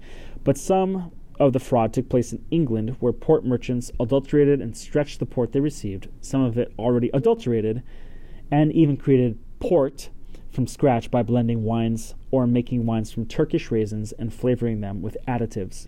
When these practices became known, drinkers turned away from port. The price on the English market plummeted, and port imports fell. The Portuguese government stepped in to protect this important export and in 1756 created the General Company of Agriculture of the Vineyards of the Upper Douro and defined the area where grapes destined for port could be grown, the Douro delimited region. The government also set out the rules for port production and banned the use of certain additives such as elderberries that had been used to give fabricated port a deeper color. The creation of a designated region, which included the estates of nobles, gentry, and religious houses, and excluded those of poor producers, and the introduction of regulations for production were designed to restore consumer confidence in port. The strategy worked. Prices rose, imports to England increased, and for other reasons, port became the preferred beverage not only of middle class English men, but also males of the English aristocracy. Quality was clearly implicated in the creation of a designed, designated viticulture area for port, but in a more complicated way than in many other cases. In 1788, the area that had been defined in port production in 1756 was expanded to meet growing demand. Although there were nominal attempts to maintain quality, volume was the driving force, and even though the expansion of the port region was meant to be a temporary measure, it became permanent. Tuscany also benefited from the decline of French imports to England. Various regulations to improve and protect wine quality were adopted in Tuscany during the late 1600s, including prohibitions on blending mediocre wine with superior wine and blending imported wine with local wine.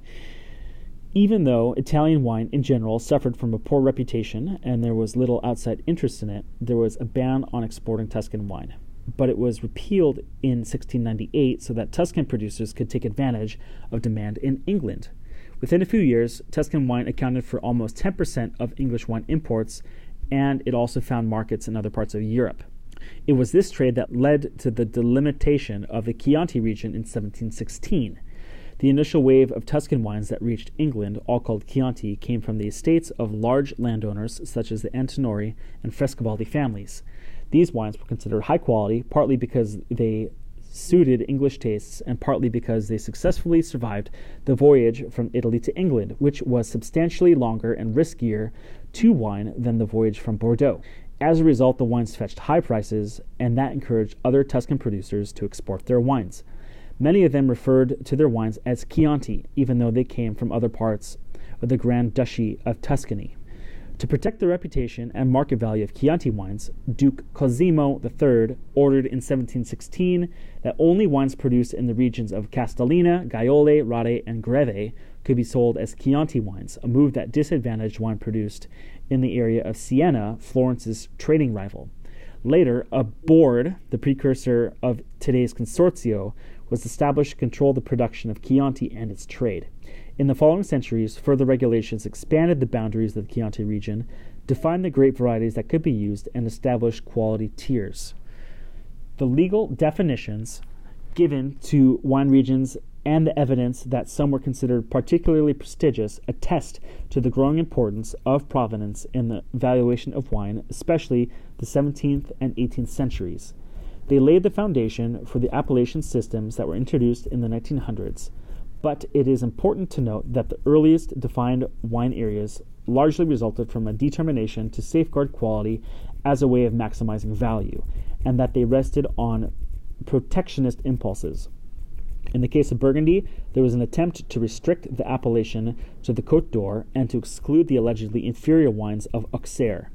In the case of Bordeaux, much earlier, producers near the city ensured that they had a commercial advantage over producers farther inland and effectively redefined which wines were deemed Bordeaux. In the case of Port, the delimited area favored wealthy producers, and in the case of Chianti, the Florentine aristocracy enacted rules that disadvantaged their rivals. Quality was a concern in these decisions, but it was far from the only criterion nor is it particularly useful to think of the boundaries of these delimited regions in terms of terroir. In all these examples, the boundaries of wine regions were established according to principles that had far more to do with politics and power. Even though there were general claims that wines from one region were superior to wines from another, there was no serious discussion of distinctive quality and style. Uppermost were considerations of trade advantage and profit, and the protagonists had little compunction about being forthright about it. The history of terroir. The word terroir has attracted many definitions, and that has made it a slippery concept often open to much confusion and debate. Aside from considering the merits of the notion, it is important to recognize its long narrative within the history of wine and beyond it. Montaigne, the 16th century diarist, wrote that the very form of our being, not only our color, build, complexion, and behavior, but our mental faculties as well, depends upon our native air, climate, and terroir. He went on to liken humans to animals and plants in the way they relate to terroir. Then men must vary as flora and fauna do, whether they are more warlike, just, equitable, clever, or dull, depends on where they were born. Humans were thought to be influenced by gases that emanated from the earth and bore the qualities of a given place. From these perspectives, terroir could have positive or negative effect, but for centuries there was a tendency to think of it as a negative.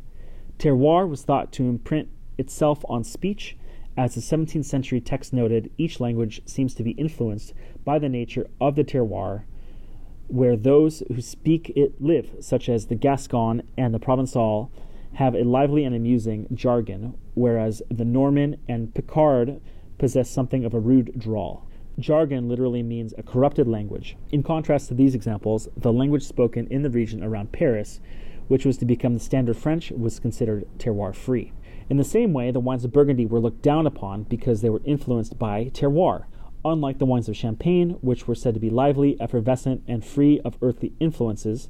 Wines from Burgundy, according to a physician from Rheims in the early 17th century, gave off a burnt exhalation that injures the organ and which smells of the reddish mineral dirt of the land. This application of the term presupposed that some regions possessed terroir, which was bad, and that others did not, which was good. This is the reverse of notions ascribed to some French viticulturists in the 20th century that only France had terroir, which made French wine superior. The strictly environmental definition, common today, is largely neutral, but to call a wine terroir driven is generally understood as positive. Perhaps the earliest expressions of modern idea emerged in the 18th century. The Encyclopédie, that century's compilation of knowledge in France, noted that wines should reflect the place they came from and that people should not seek wines that were pure and perfect in some disembodied way. In 1776, Adam Smith wrote, The vine is more affected by the difference of soils than any other fruit tree, and explained that soils give flavor to grapes Many myths about terroir focus on Burgundy, often considered the heart of terroir. Not only were wines from Burgundy long said to be more influenced by terroir than those from other regions, but the modern concept of terroir that includes the human input emerged from Burgundy in the 1920s and 1930s. Moreover, the region's signature red grape variety, Pinot Noir, is often said to express terroir more sensitively than other grapes. Some myths concern monks, who are far more active in Burgundy than other French wine regions. There is no evidence that medieval monks, in Burgundy or elsewhere, carefully separated grapes from one tiny plot of vines because they made distinctive wine. This practice would have been financially irrational. Further, vineyards were planted with a range of grape varieties, and wines were field blends. It would have been impossible to distinguish the effects of terroir from the different blend that each vineyard produced. Nor is there any direct evidence that monks chewed the dirt. They may have. Some agricultural books from the 1600s onwards suggest that farmers taste the dirt in their fields, but if that's the case, it was likely a practice shared by farmers and secular vineyard owners as well. Although Burgundy's vineyards were divided into many small plots, or climats, there is no evidence that they were based on notions of terroir. Many vineyards owned by the church were donated by landowners. Sometimes they were maintained as separate parcels, and other times, as in the Clos de Vougeot, they were merged. The formation evolved over time according to transfers of ownership and following the French Revolution, the vagaries of inheritance.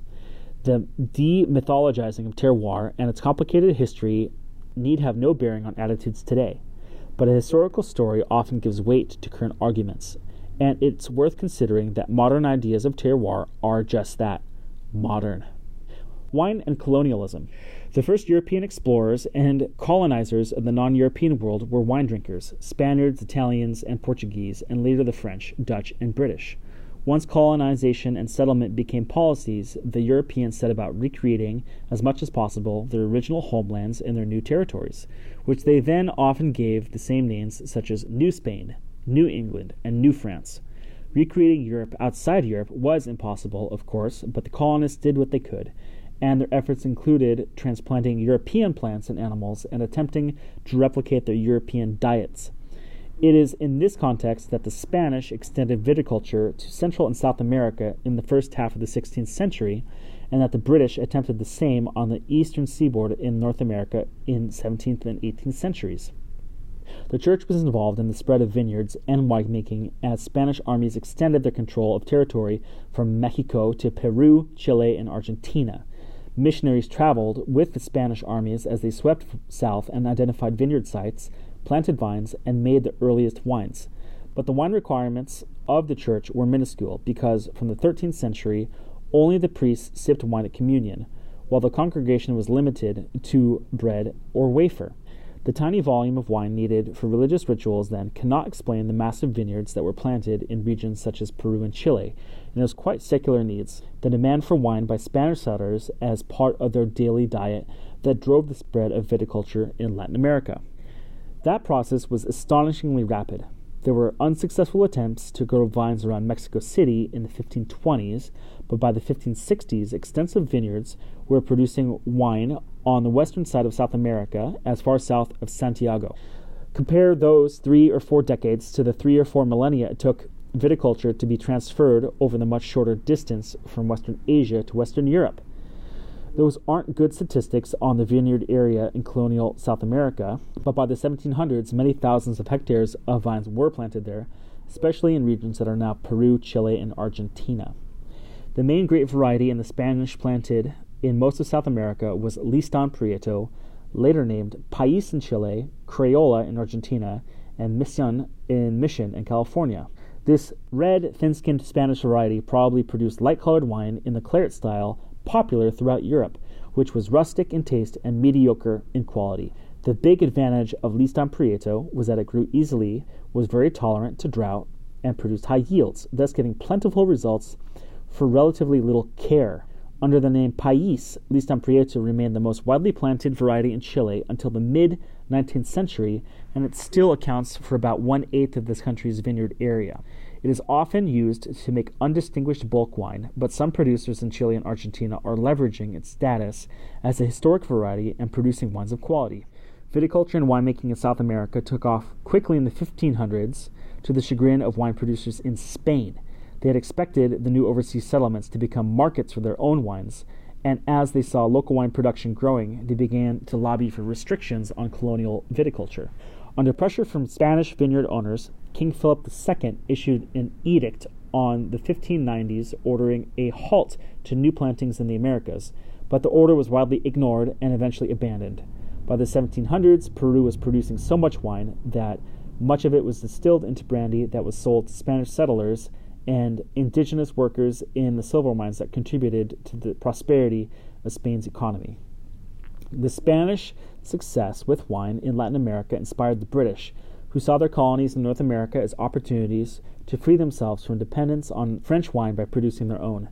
They also planned to grow olive trees there to make olive oil. From the beginning of English settlement in Virginia and New England in the early 1600s, there were attempts to grow grapes and make wine, and in Virginia, settlers were provided with a manual written by a native of the Languedoc living in England that ordered to plant vines. In New England, settlers were provided with incentives such as land for vineyards. Most of the vines, primarily imported from France and Spain, died within a couple years of planting. Virginia later proved more hospitable to tobacco, and grape growing ventures were suspended for some decades. Hmm. The failure is generally attributed to the cold winters of the eastern seaboard and vine diseases, including phylloxera, to which the Vitis vinifera varieties had no immunity but vineyards were successfully planted in Virginia and other eastern colonies in the late 1700s in similar conditions. It is not exactly clear why the vines planted before that period failed so consistently. In the early 1600s, there were persistent attempts to make wine from the grapes that grew wild from these and other regions in North America, eastern North America. In some cases, they were used for communion, where only a sip was necessary, and occasionally drinkers judged that these wines were very good. In the mid 1600s, French missionaries reported from the north shore of Lake Superior, now in Ontario, Canada, that they had exhausted the small barrel of wine they had brought from Quebec, but had made very acceptable communion wine from local grapes. In contrast, another missionary, this time on the north shore of Lake Erie, wrote that he had been unable to celebrate communion for months because of lack of wine. Experiments with native grape varieties were very mixed. Some were reported to be excellent, others undrinkable. Even so, wines made from Labrusca varieties and later of French hybrid varieties were the mainstay of wine regions in New York and Ontario until well into the 20th century. But generally, the wines made from native varieties were judged mediocre at best. In this period, viticulture was also extended to South Africa and Australia. In the 1650s, a Dutch physician, Jan van Riebeeck, planted vines in the Dutch colony at the Cape of Good Hope for strategic purposes. The Dutch East India Company carried out a long distance trade, mainly in spices, with colonies in the Dutch East Indies, Indonesia, a voyage that could take six months each way. Such distances stretched out supplies, and Van Riebeeck's plan was to provide wine that could be taken on board at the Cape, halfway through the voyage each way. Although there were some false starts, the vineyards were soon producing wine. At the end of the next century, British settlers brought vines to Australia, and when the first vintages were failures, wine was being produced in commercial volumes by the early 1800s, and so, by this time, wine was made in small or large volumes in the New World countries that are notable today. The main exceptions were New Zealand and Canada, where viticulture did not begin on a significant commercial basis until the mid or late 1800s. What is traditional? The word traditional is widely used in wine writing and marketing to suggest that there is a timeless quality to winemaking, while it's a culturally powerful term, historians shy away from it because it lacks a specific meaning. Traditional winemaking might denote using no chemicals, fermenting with wild yeast, and intervening minimally during vinification. That might have been the way wine was made in some periods, but in ancient times, the enzymes and microoxygenation were unavailable, and many substances were added to wine seawater, tree resin, honey, and spices among them. From the 18th century, chaptalization has been common. In the 19th century, the use of sugar, water, plaster, and colorants was widespread. Which of these is the traditional method? Because practices evolve, there is no one traditional way of doing anything. Perceptions that wine has become a manipulated commercial commodity have led to a yearning for wines made as people imagine they were in former times. But wines deemed traditional today may not necessarily be grounded in practices of the past. 18th century. During the 18th century, there was notable interest in many aspects of wine, thanks to the agricultural revolution, which had implications for viticulture, the scientific revolution, which focused attention on winemaking, and the Enlightenment, which sought to bring a more rational approach to then accepted methods of production. This era saw the beginning of a long phase of population growth, which ran from the early 1700s to mid 1900s.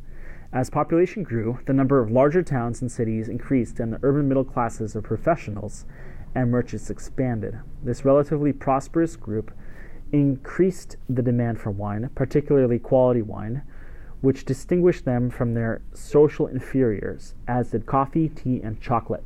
The lion's share of these beverages was consumed by a tiny minority of the population.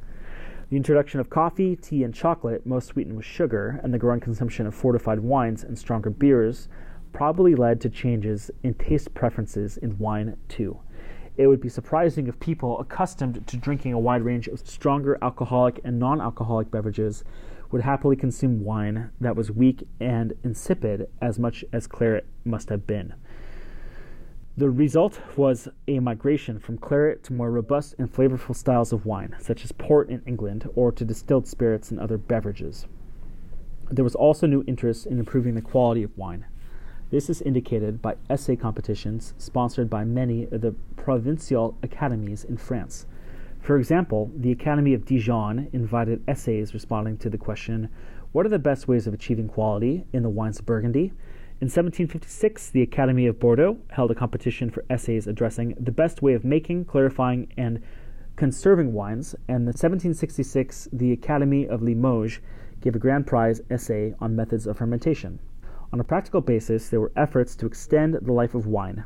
At this time, it was generally understood that new wine was wine that had been aged two to four months. Middle aged wine had aged four months but less than a year, and old wine was over a year old.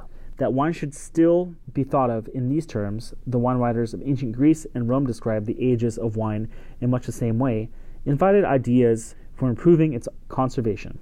German and Dutch shippers began to sterilize the inside of barrels by burning sulfur in them and by topping the wine up to reduce oxidation. They also treated the wine itself by racking it off its lees and fining it with egg whites or fish bladder.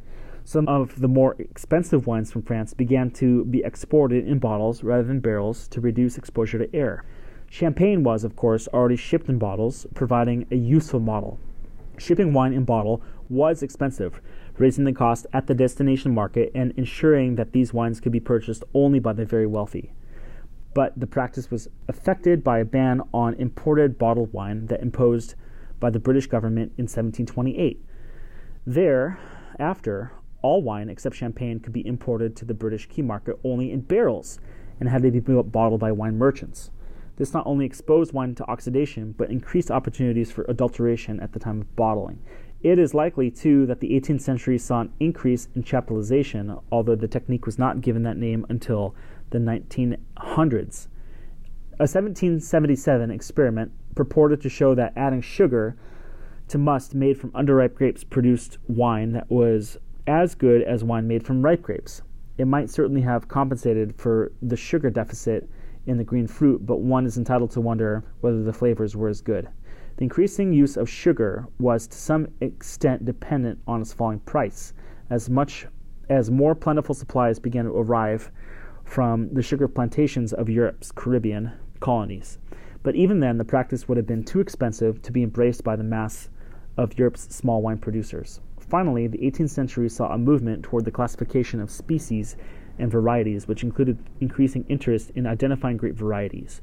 In the late 1700s, there were plans to plant nurseries in Bordeaux and the Languedoc with all grape varieties found in France to discover whether there were really as many grape varieties as the plethora of names suggested. These nurseries were not fully realized, and it remained for 19th century ampelographers to classify grape varieties in a systemic and comprehensive way.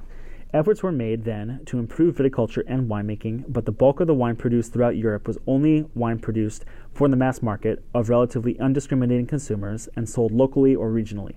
This is not to say that the peasants, artisans, and workers who had consumed most of the wine had no interest in whatsoever in quality, but that they were more likely to be interested in securing the volumes they wanted at an affordable price. Most producers satisfied this market by planting high yielding vines, which became even more important as demand rose with population increase during the 18th century. Some wine producers might well have adopted some of the new techniques in the vineyard and winery that were encouraged by the academies and agricultural societies, but the great majority of them undoubtedly held the methods their parents had used. Vineyards tended to be small holdings, and most owners lacked the resources to adopt the new methods, to replant their vineyards, or to take the risk that experimentation often involved. Compared to the innovations in planting, pruning, grape selection, and winemaking that were reported in some prestigious estates, a description of winemaking from Toulouse in southwest France in the 1700s makes chastening reading. There, the vines were not well planted or prunes, and the soil was cultivated only twice a year. The grapes were often picked too early, crushed by foot in large vats, left for months in open air, then poured into dirty and unseasoned casks. The result was acidic and poor wine that was fit only for the local market. Wine and food. There was no evidence that people paid as much attention to pairing wine and food until the last 50 years at the most. This is not to say that people did not care, it simply is to say that there are few indications that they thought it was important.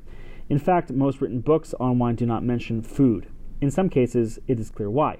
Greek symposia, for example, took place after the evening meal, and food was not served at them. In contrast, the Roman equivalent, the convivium, was an event at which both wine and food were served, but records of actual dishes are few and far between.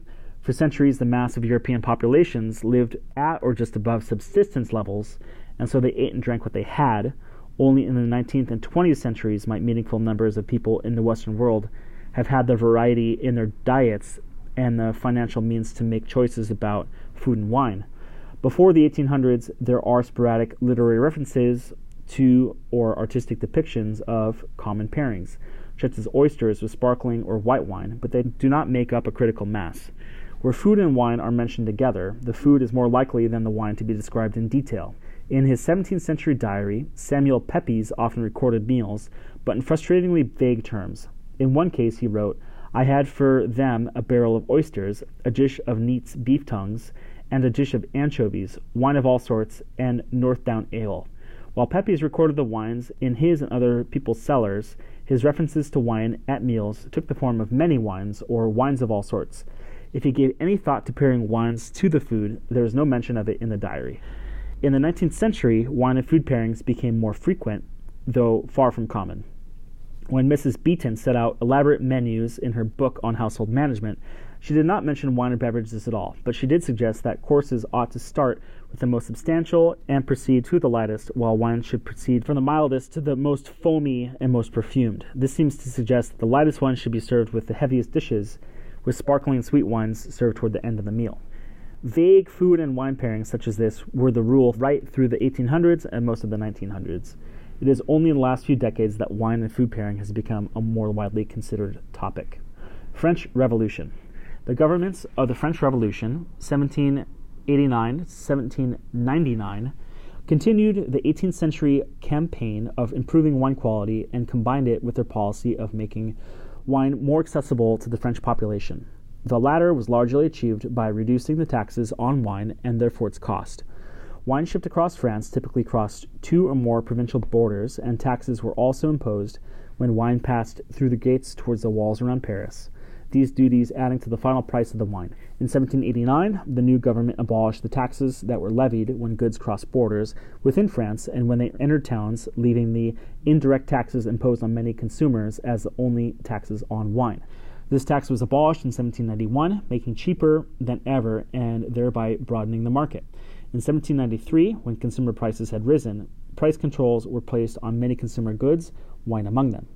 Less expensive wine, together with government purchases of wine for French armies, which expanded in size dramatically during the Revolution to between 800,000 and 1 million men, raised demand and created the conditions that might have led to high volumes of poor quality wine. France's vineyard area had expanded steadily during the 1700s to meet growing appetites, and the new pace of production needs during Revolution led to further plantings, often in areas in foothills and in the scrublands of southern France that had been thought unsuitable for vines. Perhaps the expansion of vineyards and increased wine production explain the efforts of the French government to ensure that wine quality did not fall. Government inspectors tasted wines at cafes and bars in Paris to ensure that adulteration was kept to a minimum, and prices were awarded to vignerons who produced quality grapes. In 1799, for example, eight vignerons in the Burgundy village of Savigny were awarded prizes for achievements such as having vines perfectly cultivated with no diseased plants and an abundant crop, and for being an excellent grower, hardworking, and choosing his vines well. It is seen here as an attempt to bridge the gap that had growing during the 1700s between the high quality wines made from the wealthy and the mediocre wines made for local and mass markets. The revolution brought about other important changes to French wine. In 1790, the government expropriated all property belonging to the church, and after setting aside what was necessary for the church's surly spiritual functions, put the rest on the auction block. The purpose was to raise money to pay off debts the revolutionaries had inherited from the bankrupt monarchy. The land that went into the market included the vineyards, cellars, wine presses, and other winery equipment owned by the church, by parishes, religious houses, cathedrals, and institutions such as church owned hospitals and schools. Burgundy was more affected than other regions because so much of its vineyard area was owned by the church, much of it by the Cistercian order. Within a year or two, almost all the vineyards were sold to lay owners. The long term implications of this massive change in ownership were important because the revolutionaries also reformed the law of inheritance. Instead of being able to leave the property to one child to keep family land intact generation after generation, the 1793 law provided for the mandatory division of property among all children, male and female, on an equal basis.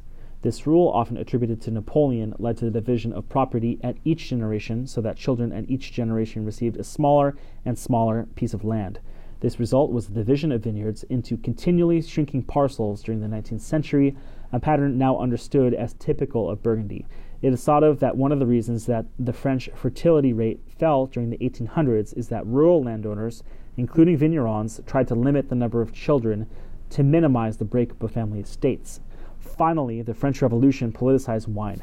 Wine was portrayed as a national beverage of France, a status it gained formally a century later, and the stress was on producing good quality, honest wine for hardworking, loyal citizens, male citizens in particular.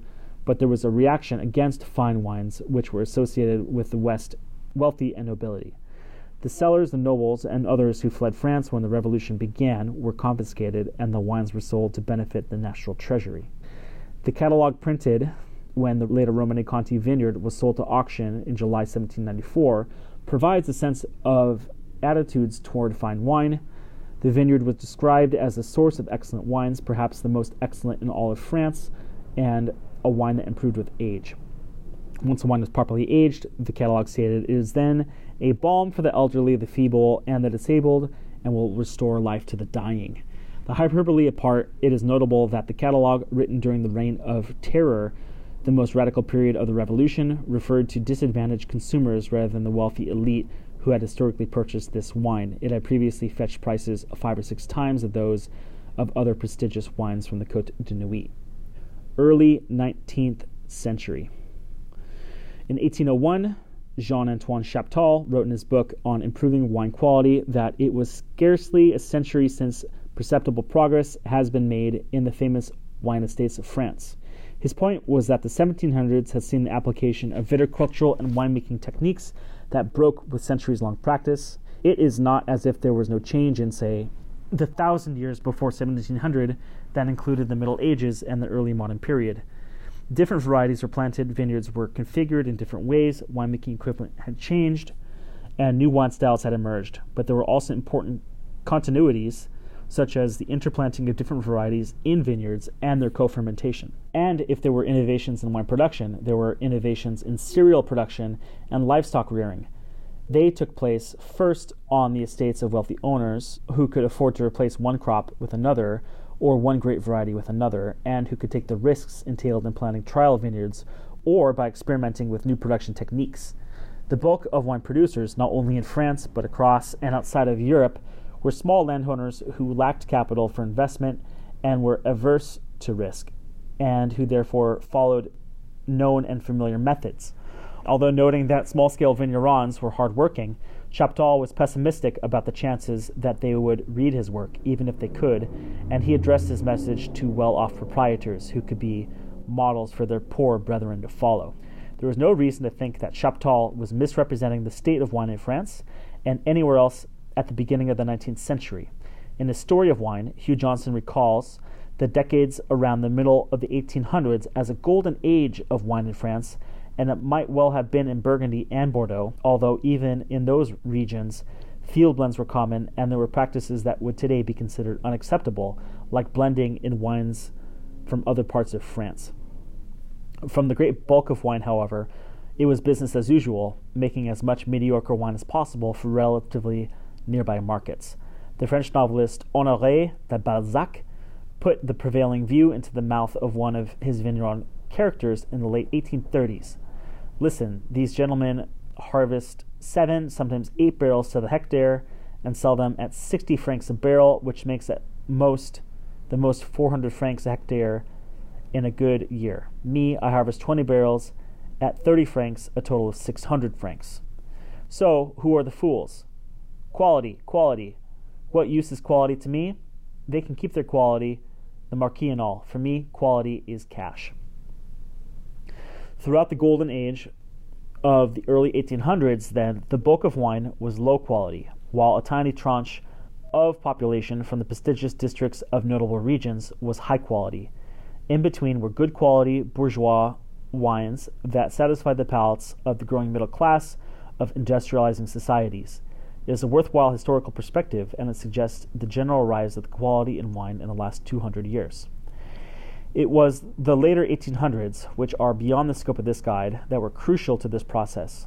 One of the catalysts of change was the arrival of railroads beginning in the mid century.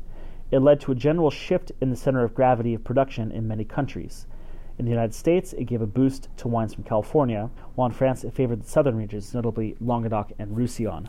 The phylloxera crisis, which devastated vineyards almost everywhere, forced the replanting of vines and encouraged more systematic practices in respect of vineyards. Vineyards in marginal regions, such as many around Paris, were not replanted, and this took many poor wines off the market. As they replanted, producers selected varieties rather than continued to plant from cuttings of their existing vines. Instead of being interplanted with many varieties, vineyards might be planted with only one. And if two or more varieties were planted, they were carefully separated and harvested at different times. Because the new vines were planted on phylloxera tolerant rootstock, propagation by provignage had to be abandoned.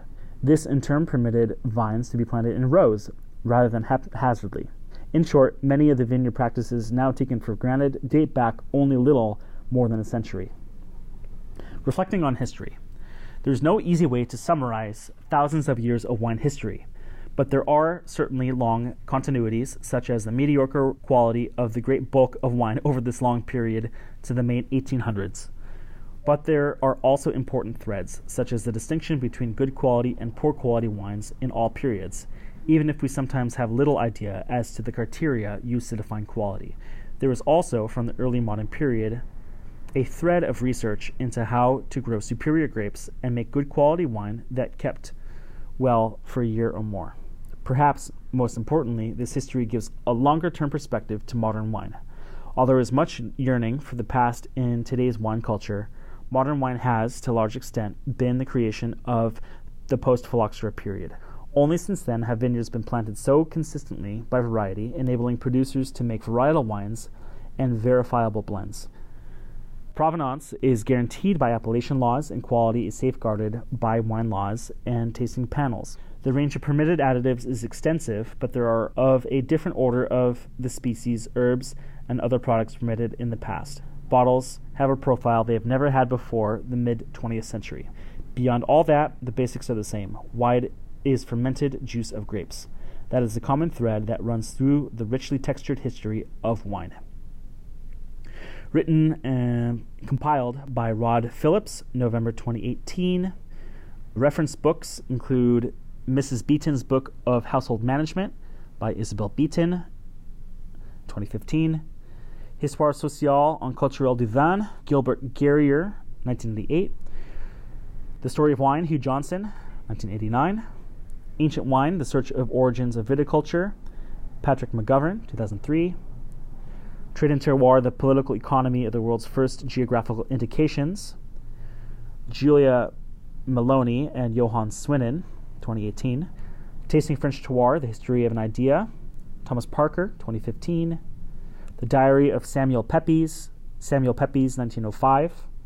9,000 Years of Wine, Historical, A World History, by Rod Phillips, and that's 2017. Alcohol, a History, also by Rod Phillips, 2014. A Short History of Wine, Rod Phillips, 2000. French Wine History, Rod Phillips, 2016. Wine and Alteration, an article from History Today, Rod Phillips, 2000. Wine, a social and his- cultural history of the drink that changed our lives, Rod Phillips, 2018. A History of Wine in America from Beginnings to Prohibition, Thomas Pinney, 1989, and Delphi Complete Works of Adam Smith, Adam Smith, 2016. So, good work, Guildsomm, and also, of course, to Rod Phillips for such an awesome expert guide. And there are many expert guides uh, among the other resources on Guildsomm. Other expert guides include the history of Champagne, Greece, Napa Valley, sake, Germany, Bordeaux, Chile, Pacific Northwest, wine law, Burgundy, Australia, and the science of tasting, which should prove for many hours of juicy reading. Not to mention featured articles by writers including Kelli White among the compendium, study guide, Guildsomm is an amazing resource. So, this episode of Medium Plus is by me, Nick Davis, and edited by Chris Barr. You can check out more of our stuff online, mediumplus.com, and we are also on the social media at Medium Plus. Thanks for checking us out, and I'll catch you soon. Thanks. Cheers.